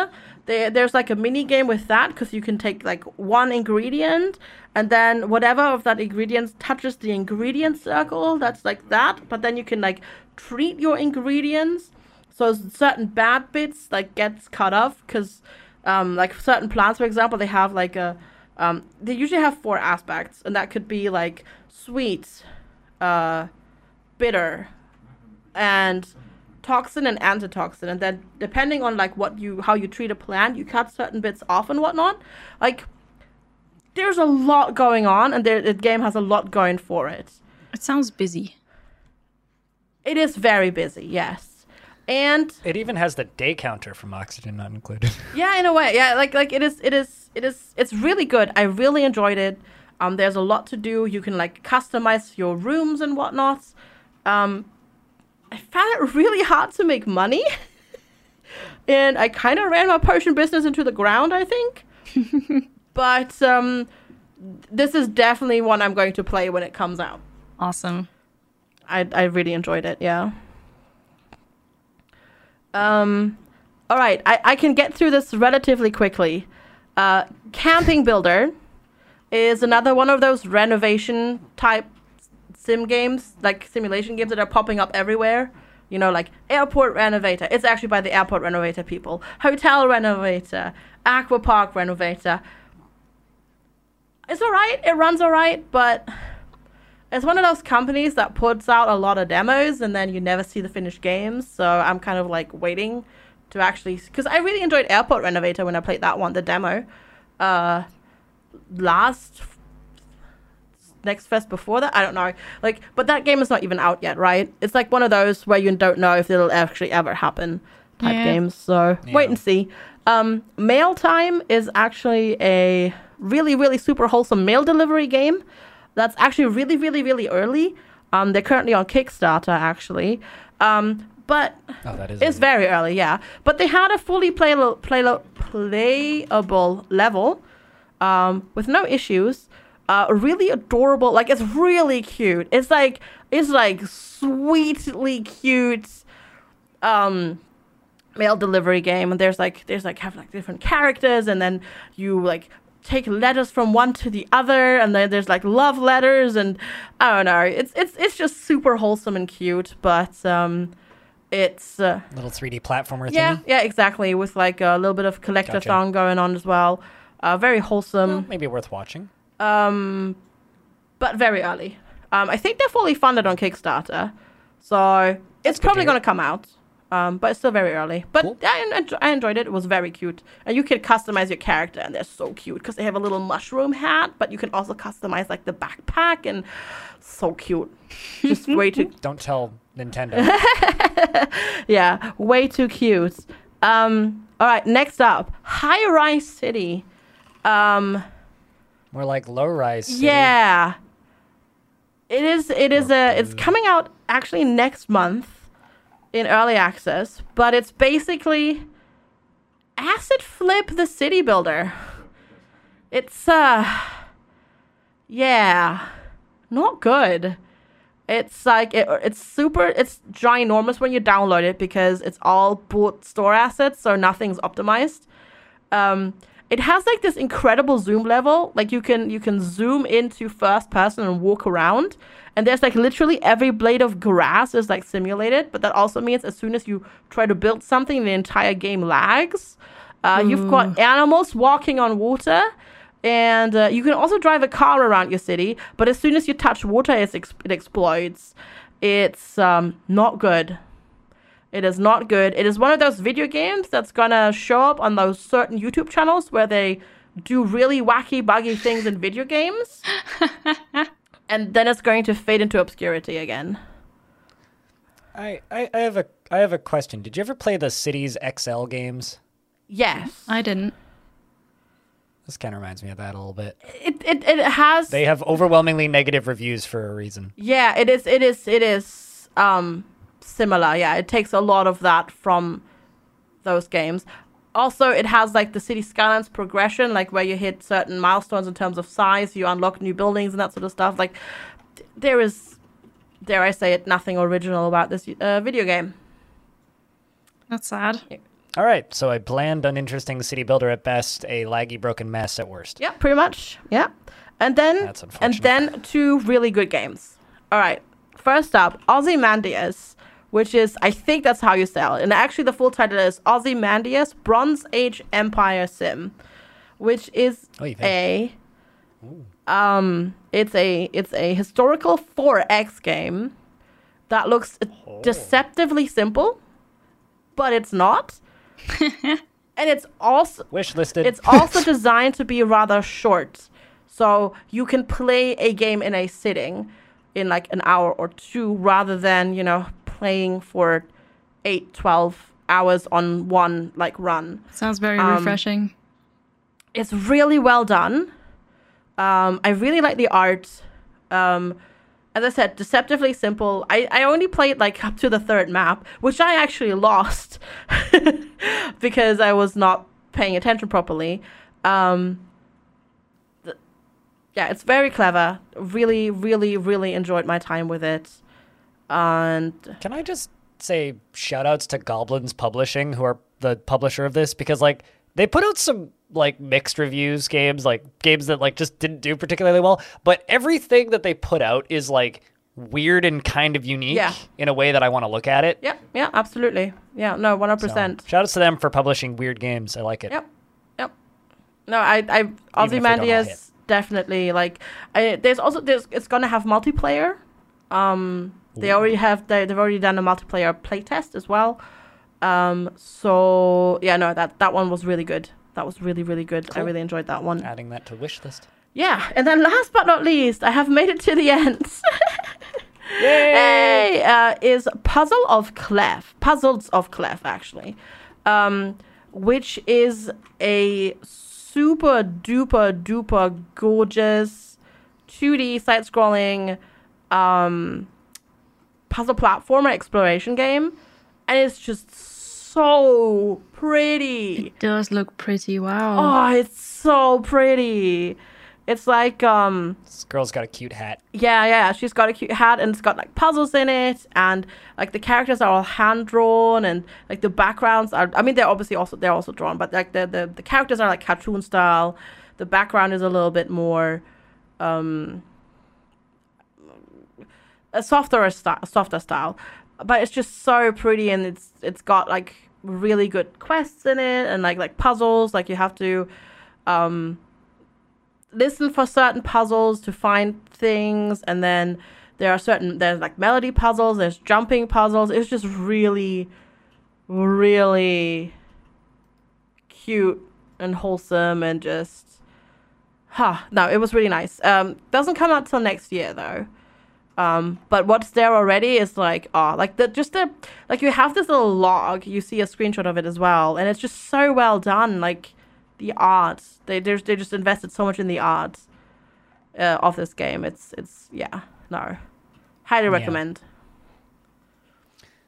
that's me done All right. That hey was it. Wow.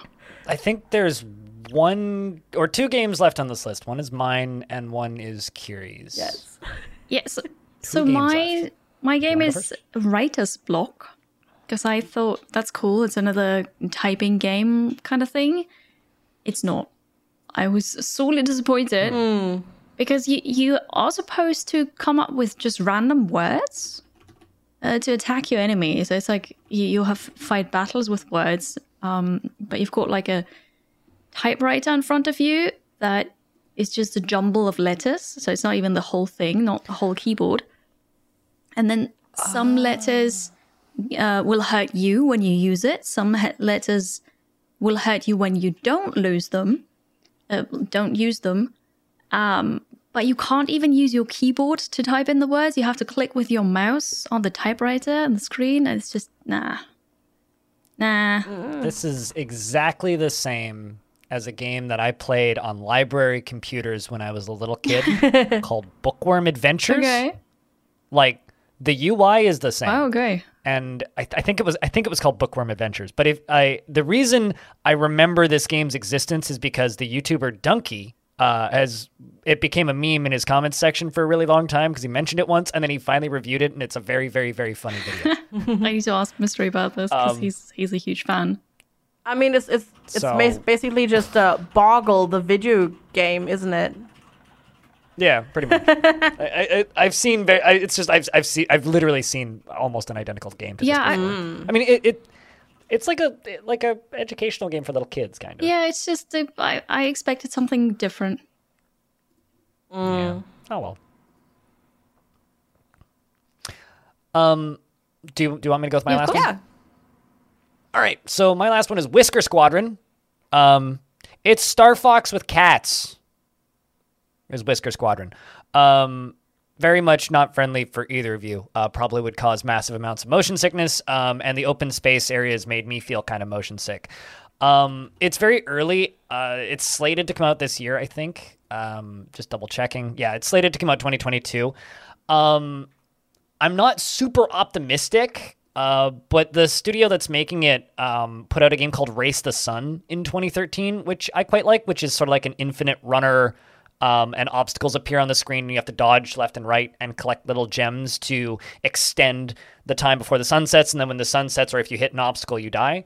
Um, it's it, so like that that game was really neat. Like their previous games all got really polished. This just feels like it's too early. Like the controls are exceptionally floaty and don't feel very good.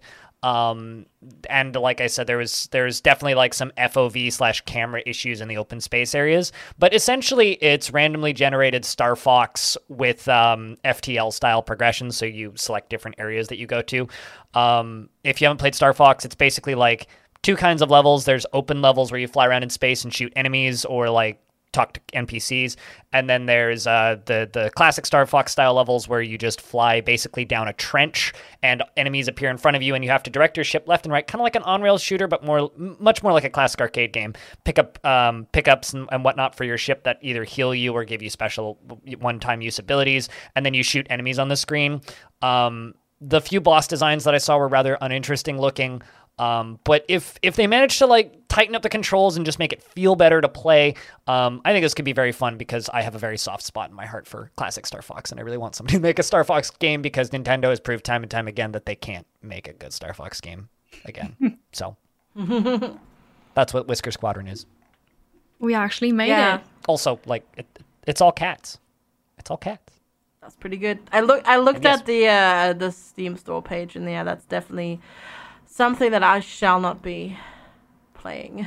They do tell you to do a barrel roll though, that's good. so you, they know what they're Yeah. doing. Yep. Yep. Yep. Yep. but yeah, it, it, it needs more time in the oven, I think. Very much so. Um, so we've made it to the end of this very long list of games. Uh, we do have a few news topics to talk about, so we're going to go to a quick break right now, I think, and then when we come back, we're going to skim through some news topics. Um, but uh, thanks for coming along with us for this very long journey through uh, the Steam Next Fest.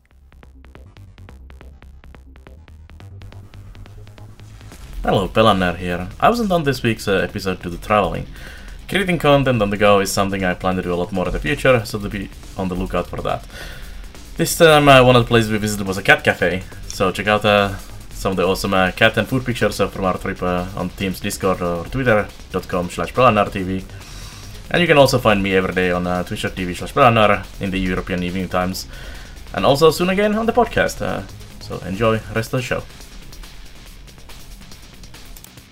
And we are back. Once again, this is the Halcyon Frequency podcast for February 27th, 2022, with me, Blind, 2D Kiri, and FG Squared.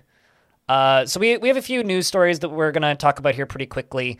Um, the first one is a uh, reporting coming out of one Jeff Grubb that was uh, then rewritten about on uh, Video Games Chronicle. Uh, Jeff Grubb talked on his Premium Giant Bomb show, Grubbsnax, about how um, they are, uh, well, Obsidian Entertainment and uh, Microsoft are in very, very early talks about a uh, Fallout New Vegas 2. Is that That's more or less the entire. is that good news? Like, Yes. is Fallout New Vegas good?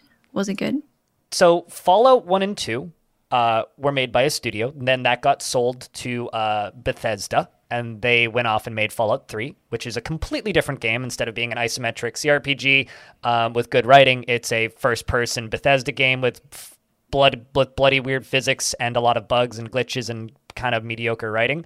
Um, Fallout New Vegas is more or less that original team getting the new engine and putting the good writing and world design back in All right. but it still had like that kind of Bethesda game jank to it. Um, So this is like theoretically Obsidian, which is that same studio that made um, New Vegas, who's now owned by Microsoft, and Bethesda is also owned by Microsoft.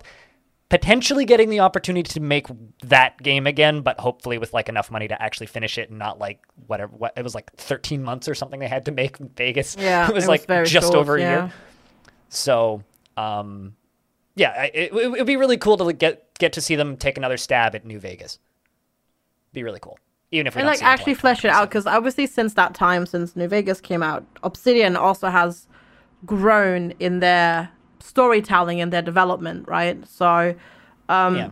i think this is literally like basically what fallout fans have been hoping and wishing for ever since it was announced that microsoft has bought both obsidian and bethesda. And um And it is a clever marketing thing to do because yet they know this is going to print them a crap ton of money. But um wouldn't get excited just yet because this is gonna be you know a game that comes out in maybe five years or, or longer because because the thing is like bethesda still has starfield which is coming out in november this year.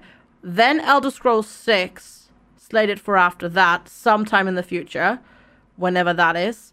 And then obsidian is working on um their their like tiny little offshoot studio like the the like the smaller team is working on grounded and that other team their main team is working on their own rpg that i'm current Avowed, avowed which I just looked up. yeah because I, I i could also not remember that so it's a it's a fantasy RPG kind of in a Skyrim-ish style Yeah. that takes place in the same world as Pillars of Eternity, which is their other RPG franchise. Exactly, which I'm actually really excited for. Um, but beside an announcement, we haven't heard anything about that either. So that's also not really super far along. So yeah, Fallout New Vegas 2, this is go- gonna be a while. Mm-hmm. One thing I will say about Avowed is, as of October 11th, 2021, they're still working on it. so they're still working. That's good. That's good. And they're also working on Grounded. Grounded is also getting constant updates. Yes. So there's that. Apparently, Grounded's good. I Apparently. only played it. Um, that was like the one game I got Game Pass for. Played it on Game Pass. Was like, yeah, it's pretty cool. Hmm. And it, it's, but then it went the whole, you know, it's another survival builder game. I'll wait till it's finished because otherwise I'll play it. you know, when it comes out, I play it like I'll, I'll play it in early access so much that I'll get sick of it and then I never touch it again. So I'll just wait until it comes out. But it was a good Game Pass investment. I got Game Pass for a for a you know a pound that month. Played uh, Grounded with Lex. That was really fun. And then we unsubscribed again. It was great. Seems like a really good piece of thereware. Yeah, absolutely. Um, so the, the next thing that we have here is uh, on the topic of Bethesda is Bethesda is um, well first off Bethesda has a launcher. Did, any, did either of you know that? Yes, yes, I did because So I, I knew this. um, you needed it back when uh, Fallout 76 came out. You needed it because it was right, only yeah, that was an exclusive, Yeah, wasn't Yep. it?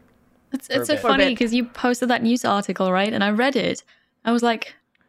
So, so the, the the article is they're basically shutting down the launcher and the games are moving to Steam, and and I didn't even know that they had a launcher.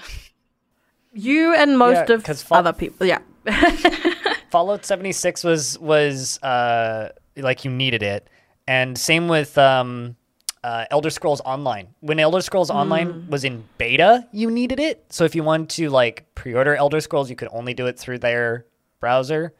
And so a lot of people who play Elder Scrolls Online are locked into that brow into that launcher. Um, and then there was like Uh, like now you can play on Steam as well, but you still have to use your Bethesda account. So that's kind of the wrinkle in this is they're getting rid of their launcher, so like the separate downloadable client.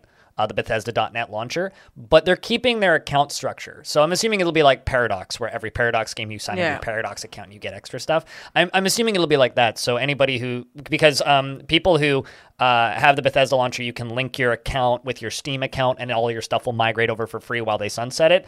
So um, I'm assuming like when you start up Elder Scrolls Online, you'll still use the same login and whatnot, and same with their other games. Probably, yeah. Um, if you want to take part in any of their marketplaces or keep your stuff, which you want. Um, but yeah, you can uninstall another launcher. Woo! Yeah. That's good. I mean, the only the only game I had on there was Fallout 76, which then they already gave everybody a free Steam copy for. if you were on the Bethesda launcher, sorry. It's good to know that they don't care about their own launcher. Yeah, yeah. I mean, yeah, it was kind of. It was unnecessary. Yeah, apparently it was wasn't just worth it. Well, for the few games that needed it, I guess. I mean, yeah, most MMOs have their own launchers, but even then, like, a lot of them are moving just to using Steam. See, you know, Final Fantasy 14, New World, Lost Ark. They're all on Steam. Right? Yeah. Like, proprietary launchers for MMOs also are kind of disappearing, I think. Hopefully. Yep. Uh, the next thing here we have on the news docket is uh, TwitchCon coming Yeah. back. Yeah. Mixed feelings, V- very mixed feelings. Yeah, same. but I decided to just do it. So I booked my accommodation and flight for Amsterdam for TwitchCon EU, which is going to happen in July, the 16th and the 17th of July. And then there is TwitchCon NA in San Diego in October. Was it 6th to Yep. 8th, I believe? Mm-hmm. Some. Yeah, it checks out. Yeah. Yeah. I'll, I'll double Like check. the the NA one is Friday, Saturday, Sunday, one day longer than the EU one. It's always yeah. It's always a day longer. Yeah. and I'm basically made up my mind to go there too. I'll Oh, I'll wow. just do it. Yeah. It's a. It's a. I think it's a choice that everybody has to make for themselves. Um. I have made the Seventh, choice to not risk it. Um. But yeah, as I said, like I'm not going to either. Yeah, I, I, I will also wait one more year. Um, I, I want to see everybody, but do I want to see everybody while constantly being worried about getting sick? No, and risking I it. think and- for yeah, me, mm. I think for me, it's a few things. Thing number one, there is a very real possibility Dwarf Fortress might release in fall of this year. I think that's a great reason. That's thing number one. Um, so October is suddenly a big wall of question marks for me. That's that's my like work excuse. Second, I've never actually gotten that much um, out of going to conventions networking wise because so few people play the games that I play, and it's always been that way. It's always just been an excuse to hang out with friends. And up until the last TwitchCon, I had two incomes in my house. I'm just me right now, and so I don't know if I can reasonably afford either of these conventions this year because I don't have that safety net. Yep. I, I don't have like a partner that I can just be like, hey, can you pay rent for two months so I can go to this event? Um, so I realistic I- like I know how much those conven- like at least San Diego costs me because I've been to San Diego twice for TwitchCons. I know how much it costs, and I know I can't afford it. yeah, Um, and Amsterdam is similar. The difference with Amsterdam is it's like it's only two days. So even if I were to travel, it would take me like realistically probably a week to actually go to that event between just like layovers and flights and whatnot, and going to the event and jet lag. I I don't see that being pleasant. If I were to do Amsterdam, I'd want to be in Amsterdam for a Yeah. week and then also go see family. yeah. So I think I'm just I'm just gonna save my pennies and try and go next year and skip San Diego next year, um, and just try and go to EU next year. That Sounds like my a good plan. Yeah. I think I um Europe is always I've been to both once because EU has only happened once. Um Europe felt a lot more like a like a, it was like I met cool streamers at NA. But EU was my community because there were my viewers were there too because NA the problem is you will only have viewers. You will mostly only have viewers getting coming there that live close by because it's so expensive to travel from all over the U.S. and Canada there. Um, There's two problems actually with TwitchCon NA. I was just gonna say, like, whereas travel in Europe is much cheaper, so so more community members go there because you can like just book a cheap flight for sixty euros if you're lucky to just city hop over. Um, but then also, and this is this is my personal thing right now. If I could get maybe on a train to go to Amsterdam, which I probably actually could, I, I would do it. But I I don't want to sit in a plane with strangers for hours, not knowing if they're sick or not. I just don't want to risk it. I'm too, For me, too like scared. the the issue with TwitchCon NA, and just to bounce off the the viewers thing, is there's like I I've been to almost every TwitchCon NA. There is nothing to do at TwitchCon NA if you're not a streamer. Yeah. It's not a convention for viewers. Um, so the issue is there's always a few people who want to see me, but I'm always super busy because like I'm either going to meetings or going to parties or going to do doing stuff, and then nobody ever gets to see me. Whereas PAX works so much better for that kind of thing. Also, there is so much stuff for people to do, and I always get so much more done at PAX. So if I'm going to go to a convention in North America, PAX West for me is just across the border. So much easier to get to. Mm. There's so much more to do in the area around PAX. There's so many more places to stay, and it is it's a longer convention. It's four days. There's a way wider variety of panels instead of just like the basic bips and bobs of how to get into streaming, which is a lot of what TwitchCon NA's panels are. So I, I like I think I've been to a total of three panels at TwitchCon NA ever, and one of them wasn't even related to streaming. It was a paradox thing. So it's like the there's so much more for me to do at PAX West than there is at a TwitchCon that it just makes sense for me to wait for PAX West to come back proper and go to that again. Also, uh, I always can get I can get press badges for PAX West, so it literally costs me like thirty dollars to take the train across the border, and then I can stay with a friend, and I don't have to pay for my ticket most of the time. That's cool. So it's like Do you know if that's going to happen this year? when when it comes to cost benefit analysis, it's like TwitchCon is like not on the scale currently. of course. Do you know if PAX is going to happen this year? It happened last year. Oh. Well then. So I don't know about this. I probably won't go this year, but Mm-hmm. I would go next year. I, I'm I'm giving it another year for like COVID to just fizzle. Yeah, it's it's a choice everybody um, has to make for themselves. Right. PAX East, uh, which did didn't happen this year. I don't know. I don't remember. Uh, PAX East, which is in Boston, is uh, one that a lot of uh, that I met a lot of European viewers at. Actually, a lot of Russian viewers at. Oddly enough, yeah, um, yeah. PAX East. Um, because that's in Boston. was I was very uh interested. No, no. PAX East is apparently happening this year.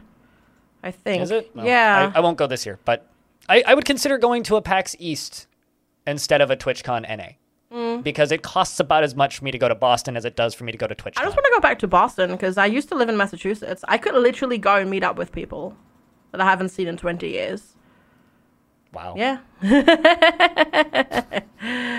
um, no, but apparently no. It is uh, 20 April 21st till the 24th. Yeah, they normally they normally do uh, PAX East in May, so it's always freezing because it's cold as hell in Boston. Um, but yeah, that, that that's TwitchCon. I think I don't think we have too much more to say on conventions news. No, that was it. Um, No, that's it. we do have two small game announcement topics that I just kind of want to mention real quick.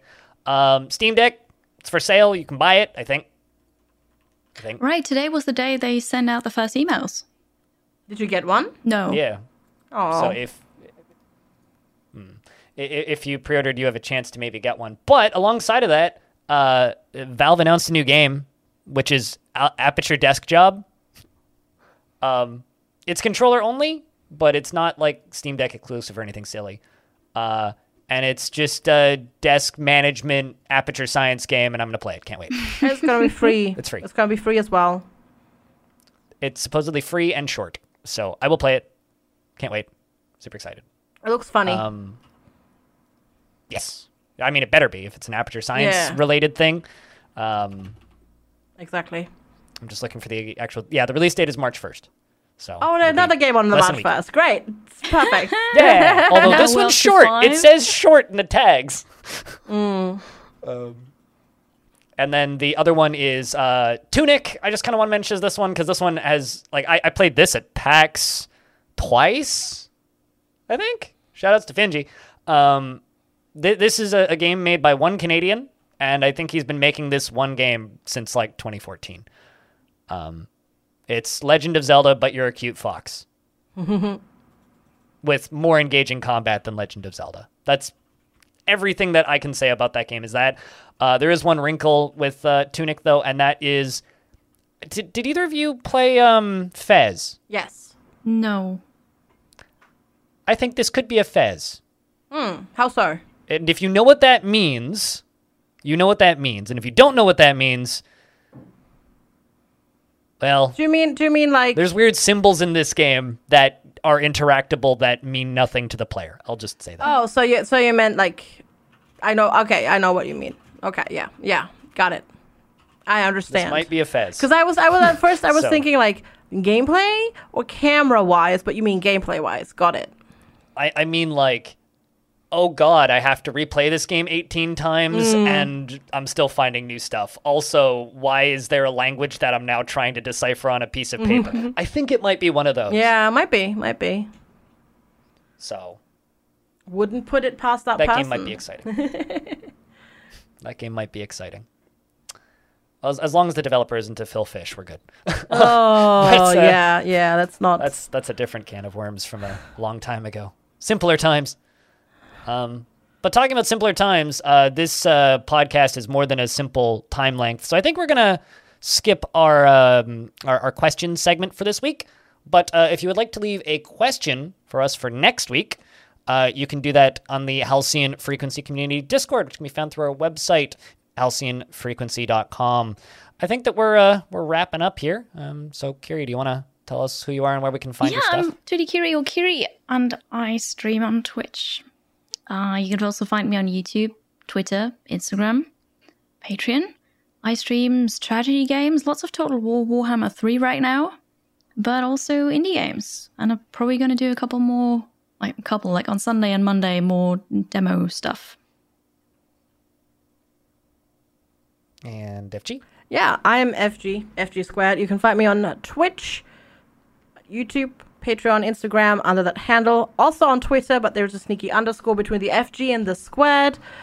And I play a wide variety of games, both indie and not so indie, Mondays through Fridays. Um, I am probably moving sometime next month. I don't know when, how, why. I yeah, it's a mess. Um, so there might be some days where I won't be streaming, but next week we've got lots of stuff coming up. As I said, there's like a bajillion games coming out on the first. Um, Monday I will be doing more Brookhaven, which I guess is a game I'll talk about next time when we talk about what we've been playing besides demos. And um, Tuesday is uh, Elex 2. That's finally coming out. I'm ready for some glorious uh, Eurojank RPG action adventure. That's Piranha Bytes, right? Yes. Elex 2? Yes. Yeah, the studio not to be confused with Piranha Games, right? the people who make MechWarrior online. Um, No, this is Anyway, the uh, uh, the the risen people and all of that sort of stuff. yeah, the weird Sacred. Eurojank uh, RPG people Yeah. that make very ambitious games with not enough people to actually make them. But they're still you so know, I, good. I, I, I appreciate their their um what's the word um I don't know. I I, I lost the word that I was looking for but I, I do uh, appreciate their I do appreciate their enthusiasm. Um and uh, I'm blind and you can find me at blindirl on Twitch and Twitter and other places like Patreon and YouTube and I stream a lot of Dwarf Fortress and sometimes other things and uh, I'm having Tarn Adams on my stream on Thursday uh, next week after the time of recording. Uh, so that is uh, Thursday the 3rd um, at 3 p.m. Pacific. That's So developer I of will have an Dwarf announcement about that Fortress for those who might Yep. not know who that is. Developer, programmer, also known as Toady One, uh, and mathematics genius and eccentric, amazing person to talk to.